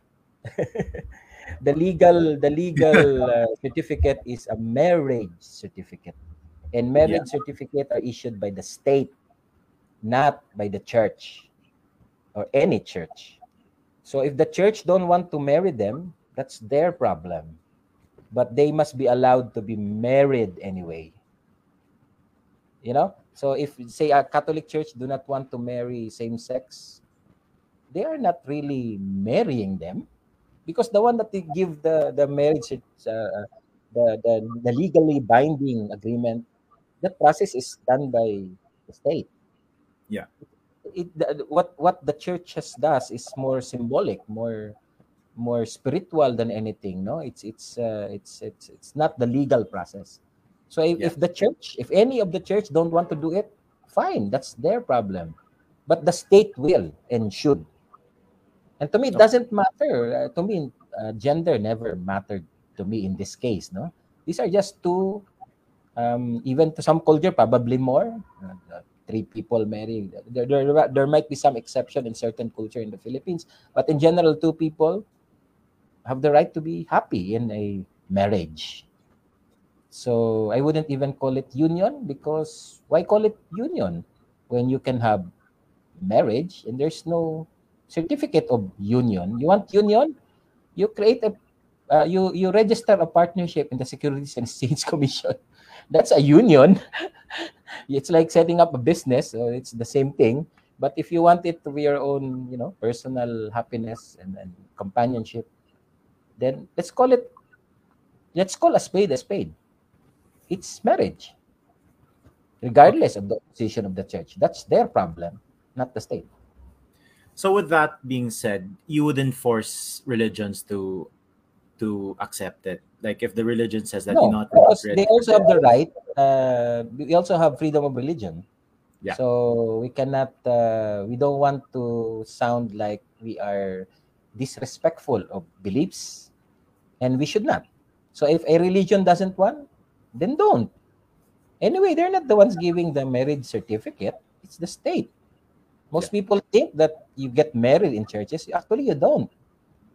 You get married by getting a marriage license and having an a, a someone who is officially able to make the ceremony uh, certify it. You know, it, it's the, it's the state that gives the marriage. It makes the marriage binding, not the church. Sorry, I forgot to mention the LGBT one is a three-part question. So that was the first one. The second one is um, would you support the passing of the anti-discrimination bill? Yes, without Okay, I blinking don't think there needs an explanation for that. I mean, it's very okay. And the last one for the LGBT one is: would you support a movement that would allow transgender individuals to change their gender marker in all of their documents, just like how they do it in the yes, US? yes. Uh, why not? It's their choice. What what what bad will that ha- what that what that will that will uh, what bad that will that bring to society? I see nothing bad that will bring to society because of that. The only people who are jittery about that are those who believe that there's only two sexes, and and that's to 19th cent- uh, 18th century to me. no? That's no longer true. It has never been. You know, in in in in Filipino uh, culture, pre-colonial, multiple sexes are recognized. Multiple genders, sorry, are recognized. There are many culture in the Philippines that recognizes a third, fourth, fifth gender. It, the thing is, they're they're simply not mainstream. But we have long had this concept. It, it's not a Western concept. We have always had this before. And many people who are in uh, in other gender are actually seen upon by these cultures as higher forms of, of beings, ones that can connect to their spirituality better than others. That's the that's the that's the irony of it. We used to venerate these people. Now we discriminate them because of, of Western influence. If we just go back to our Oriental roots, we should actually be thankful that these people feel differently of many senses, of many things. Because in our culture, this is a sign of being able to relate to another level of consciousness, to another degree of consciousness. But we have lost that. So we now just see them as different, but not important. We used to see them as important. All right. Uh, my next question for you is I probably have two or three more questions like this before we you know end the episode. So my next question for you is: Would you either s- support the legalization or decriminalization of um, sex work? Okay, that's a good question. Um, I think isn't the two question in this case the same? Because if you decriminalize it, I well, in the first place, sex works sex work in the Philippines is not illegal. There's no law that says sex work is illegal. What is illegal is pimping, uh, human trafficking, and when you're um, uh, and uh, what else? Uh, I think uh, that's it. Pimping and trafficking. problem. I can't think of a there, there third is one. no law that says that uh, um, sex work is illegal in the Philippines. There is such a thing as uh, public uh, scandal, things like this. So let's say if you if you get naked in, in in public, or you're seen as a sex worker in public, and if you don't do it, do it discreetly on your own private time and place, then that becomes problematic from the sensitivity of you know of society. Yeah. But strictly speaking, that sex work is illegal. I may be wrong, huh? but I don't recall a law that actually says it's illegal. So So there's how nothing about to um, decriminalize. okay? So how about this? Let me rephrase my question. How about we legalize it in such a way that sex work could be advertised of course to only those Ah, who are of age. Okay of course there are yeah. certain um safety measures right? Obviously they won't advertise i mean they won't have ads that will hit people below 18 and all these things. Mm. and let's assume that um of course if you're a human trafficker we're gonna put you in jail no problem. But how about you know legalization of sex work of people who want to do it that it's their choice to become sex workers Well, the, the thing is, um, if we just confront this as reality, what's important, what remains important is the protection of, of people are in this reality or industry. And if these policies that you're recommending will protect them and protect them against discrimination uh, or um, unfair uh, practices, if it's if you're talking about marketing, if it becomes discriminating for them not to be able to market their their services as against yeah someone who could, then I will be for it because the general idea is if it's reality, then we better take care of them. That the state has an obligation to take care of their welfare. So therefore, everything that will affect their welfare, um, the state should should should, should protect against. Now, if if some if people can prove that not being able to advertise discriminates them, or um, uh, it's uh, unfair practice on on business, then I'm open to it. I'm not saying I will personally champion it. I probably won't. But if it's come if it comes to my table and I'm asked, I will put this consideration on the table. Because bottom line, if it's a reality, let's not close our eyes to it. Let's protect them rather than not protect them and open them to a lot of expose them to a lot of risk and abuse. Okay. Um, next thing I want to ask you is about marijuana. Mm. How, would you support the legalization or decriminalization of marijuana in all uses, whether it's for medical, whether it's for recreational? Would you legalize marijuana in the Philippines? At this point, I'm not prepared to uh, support it except for uh, medical purposes. I, I think uh, we are not yet ready at this point because of our past uh, experience with and our current situation of drug addiction to make it available for how do you call it uh, Recreational? recreational drugs because to me uh, the it may be wrong but the perception that i receive recreational drug is some is more is more attributed to a careless lifestyle. So i may be wrong i probably am but uh, i'm reflecting a perception that is more i think common to many filipinos. So under that concept that we must also be sensitive to our culture i am not prepared at this point. Uh, it's not enough time that we have had this in ours in our exposure that the Filipinos are ready for recreational drugs or use of marijuana for recreation. But for medical purposes, definitely I will support it. I will even champion it if necessary. Okay. So for recreational, you're not yet ready, but is there a possibility in the future that Yes. uh, yeah.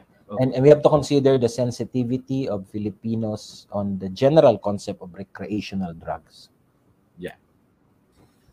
All right, I think that's fair.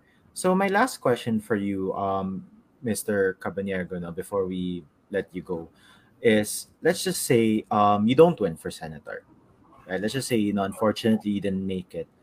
What would you be doing after? Like, what are your next steps? Do you really know? Do you really want to know? I mean, because but you know you know by far the reason why I asked that is by Yeah. far the answer to your question is the most radical uh, proposal I've ever had. If we don't win by May May 10, we will not accept the result and we will instead form and create a parallel government mechanism. Which oh, means, oh, okay. under the principle of our constitution, where the highest form of power is in the people, we will act like government. This is not rebellion, because rebellion is going against the state. We want the state to be there, but we will create a parallel government mechanism in order to continue to prepare to take government in the nearest future time. This may require a long time to explain, but let me explain it briefly. A ahead. parallel government mechanism is where we assign um, certain people who want to to monitor certain positions in government. If you can create a full slate of government positions, better, because then we can exchange note and understand how government works. For example, we would like Ka Leody to continue as president in this parallel green government and to monitor whoever becomes government. If the relationship is positive, meaning that president will be doing the things that we want them to do based on our agenda, the relationship would be to support. But if they're not doing the thing that we want them to do based on our agenda, the relationship will be exposed and opposed. Ka Leody's job would be to monitor this president on a daily basis, as close as he can, find ways to be very close, as close as he can and report back to a team of similarly assigned people.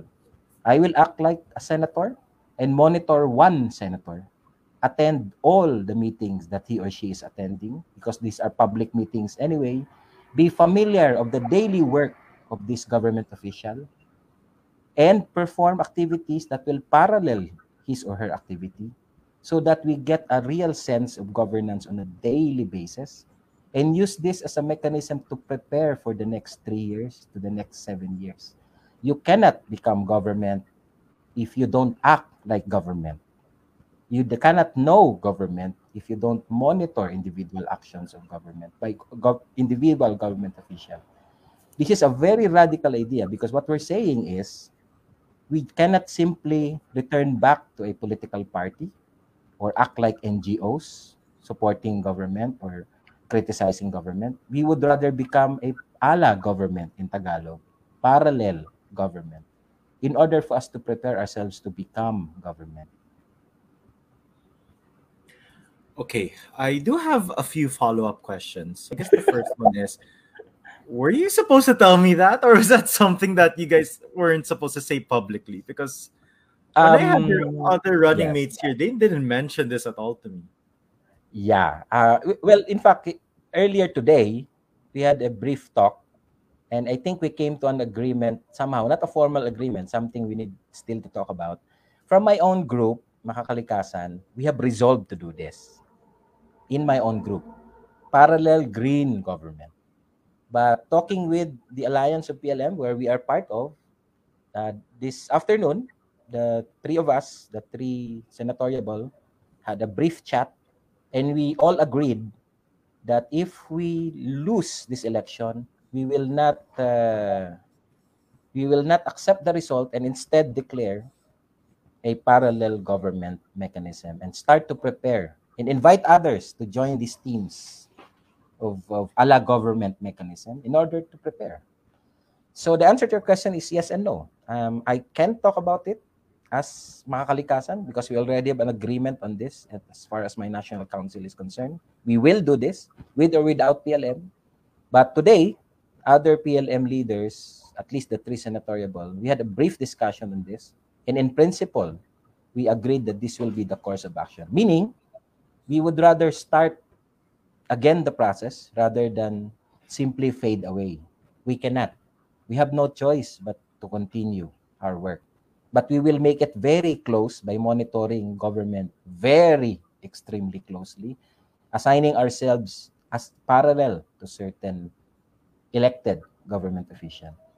So I will be monitoring if I if I lose this election, I'll be monitoring one senator and reporting back about the senator in the next three years. So this- Preparing to replace that senator if necessary in 2025. So this parallel government is this part of the constitution that it could actually happen, or is this In like our interpretation, it is covered by the provision of the Constitution that states that the highest, uh, the highest uh, authority emanates from the people. So if the people would like to monitor their government this level of closeness, it is our right. Even Okay. if we look like government. The only thing that is not legal is to go against government in a way that uses violence or armed uh, rebellion. We are not rebels. We don't want to topple government. We want to prepare ourselves to change government in a peaceful way. Still the election.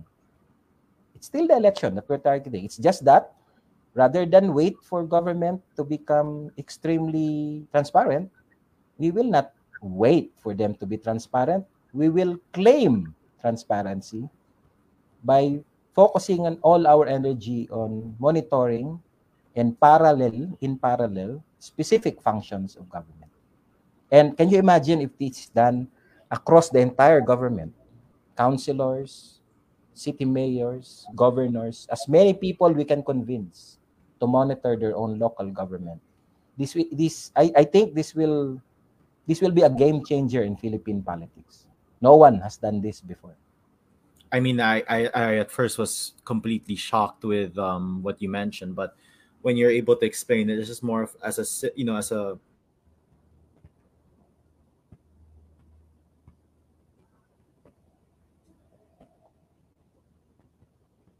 Paolo, I lost you.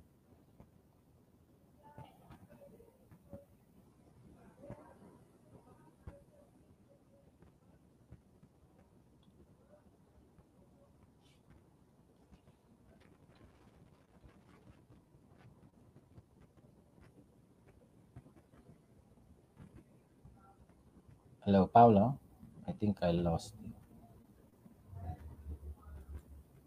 Hello? Hello, Paolo?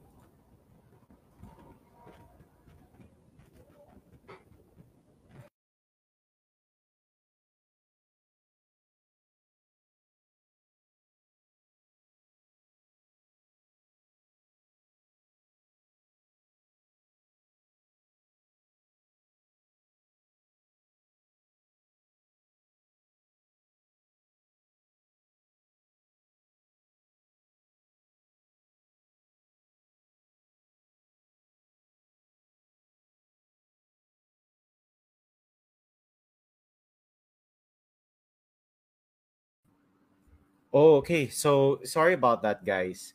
Um, I think Mr. Cabanera is still here. Yeah, Yeah, sir, sorry about that. My Sorry, internet sorry, I, I lost out of nowhere. Sorry about that. I think it's because of the rain and all. But yeah, sorry. Going back to what I was saying, and thank you for staying.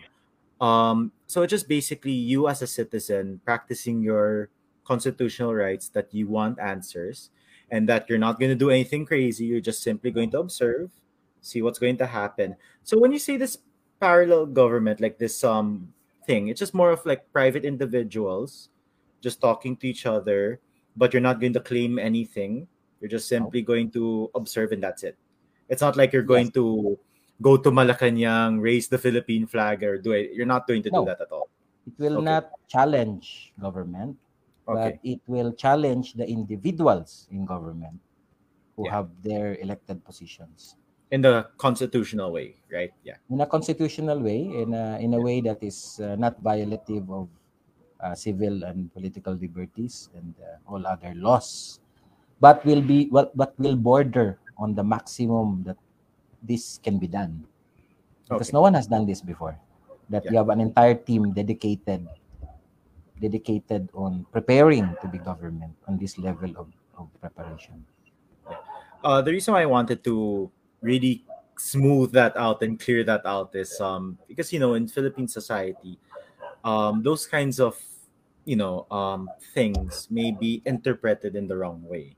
That's right. That's right. Right. So that's I'm And thank you for you know really simplifying it as well. And you know that's I had to really dumb it down in a way, right? Just so that even anyone can understand that. It's it's radical because uh, Filipinos are not used to engaging government. So our political parties are, you know, they disappear, they reappear near election, even the progressive ones. So for the first time, we have found a way to avoid that by assigning individuals to focus day to day, monitoring and engaging individually elected government official and talking as a team because we will have monthly meetings talking like parallel government. We'll be talking about the situation of the Philippines from the point of view of everything that we have observed over the past one month to have a sense of the entire picture of Philippine government. Uh, we have piloted this in my own province where we have um, monthly meetings for 23 people representing individuals who are monitoring 23 mayors of my province. And it's proven very beneficial. For the first time, we're able to understand what's happening in my province because everyone's monitoring all heads of municipalities and cities. And how albeit on a on a rather simple way but if you further improve that level of monitoring we'll understand it even more. Yeah. And h- how did the mayors take it? Because I assume you'd have to contact the mayors don't "Hey, know them the, may- the mayors don't know that they're being monitored Oh, okay. some So of them are close you- to the mayor they're working in the mayor's office some of them are consultants of the mayor Some of them are just monitoring the mayor through uh, newspaper, through articles, depending on their level of capacity. The point is, yeah. they will do everything they can in their power, in all legal means, to get this information. The closer yeah. you are, the better. so I assume that you know if if then that's a huge if if that happens, you guys will probably do the same where yes. you won't tell you won't tell let's say the winner of president that yeah. hey Calude is going to but you know. on the other hand uh, on the level of national positions like the president etc there might be some value on actually communicating it so we will be looking for the right balance to do this because on one end uh, the anonymity would be important on the other because you'll be engaging them as well there will be a support if the relationship is positive and expose oppose. How can you expose if you don't get yourself known? to, to, to expose someone properly is to expose them with uh, dignity and uh, transparency. To actually say, I don't like what you're doing. I challenge you.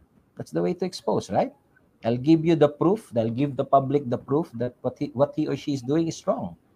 So that person must be known. So there might be some level of that in certain but in in certain let's say it because this can transcend even to government agencies if we say we're monitoring 23 line agency some of these agencies may be very sensitive so maybe the relationship will be would be a little bit more secretive or un- unexposed because it may endanger lives and you know security of certain people from our end so it depends on the situation so but i suppose very exposed positions such as the presidency, the vice presidency, senators, probably those would be very, very public. I would probably say that I'm monitoring Senator A and I'm monitoring her or him every day. so if I were if I were a blogger, let's say I choose to be a blogger, and that's the way I'll do it. I'll be blogging about the senator every day for the rest of the next seven years. I'll be doing what you're doing, Paulo. I'll be I'll be doing a show in Spotify and uh, give a daily uh, briefing of uh, Senator A. How how uh, that would be a very interesting source of information for everybody. Wouldn't that be? And for me, that will really prepare me for that position that I'll be aiming for when I run again in 2025 or 2028. Because I would so know the details. Yeah. So do you have plans though to run again? whether or not you win? The plans is to get government. Then so it's not I, it's we. I will be part of it. It's not it's not my will or my desire to be in government. It's the need to take government because the government is not doing what needs to be done to confront our climate emergency. That's how I see it. Until such time that we're able to confront our climate emergency properly, then that's the time we will end this. The time being, we will aim to get in power. It's not the I. It's not a question of I. I am dispensable. What is important is we get this government in whatever collective way we can. And, and this, this cannot be done by one person alone. This will be done a whole bunch of people entering government um, the number and position strategic and enough size to control government to do what we want. Because if you only have, say, five, three senators, when you vote for the budget, you will always be unvoted. But if you have five out of 12 or 24, you might have a better chance. If you have 12, wow, one more and you'll have the majority. If you have 13, then you have full control of the Senate. So that those will be the the considerations, not the I. The, the I is irrelevant. All right. Well, Mr. Cabonero, thank you so much for being here.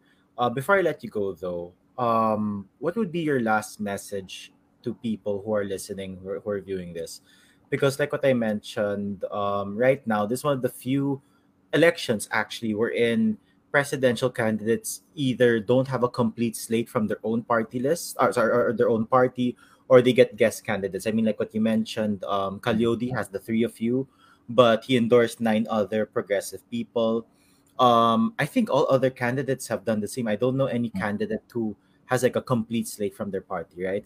So I think what that means is voters will also not be voting based on party list or based on affiliation. It's more on they're voting on who who you are, like what are your beliefs, your platforms, etc. So what are your what is your message to people who either are thinking about voting for you or those that have you know a slot who have a possible slot for you? Well, my message would be that the the the uh, existential issue of humanity transcends the country. However, the operational context we are in to act is within our nation state. And while we have we should have a value and uh, analysis that is global in nature, we have to act locally. And in the case of politicians, locally means within the nation state, within our country. And this is the kind of thinking that I'm offering to Filipinos. If you believe in this way of thinking, vote for me.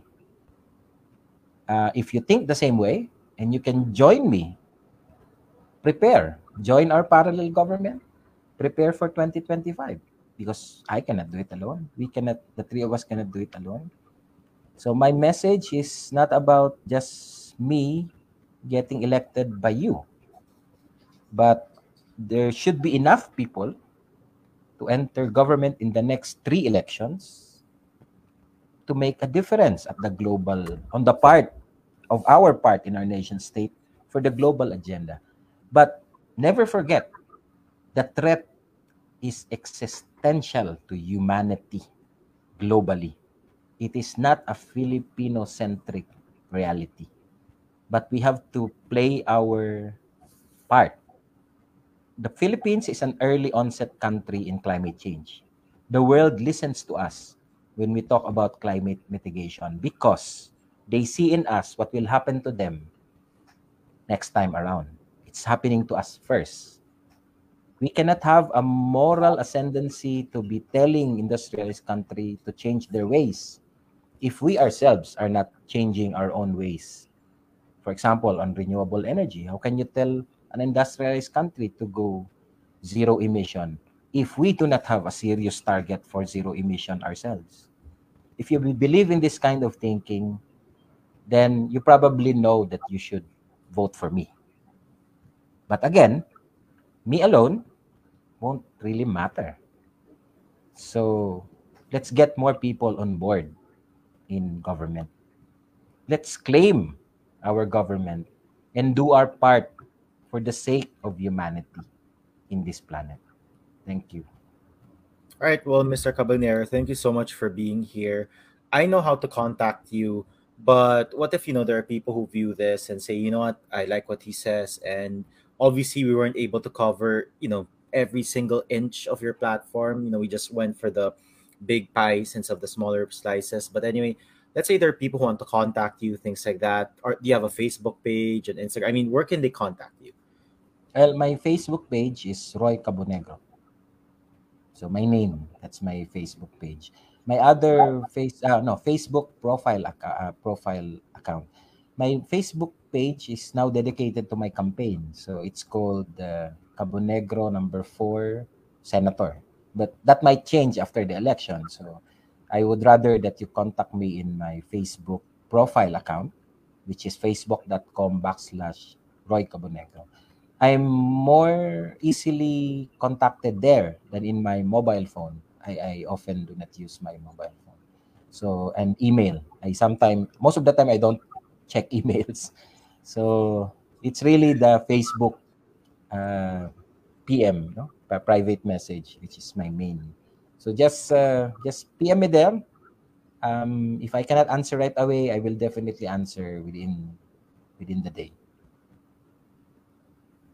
Great. Well, Mr. Cabonero, thank you again so much for being here. Sorry again about the technical difficulties. I was also surprised about my internet, but at least it's back.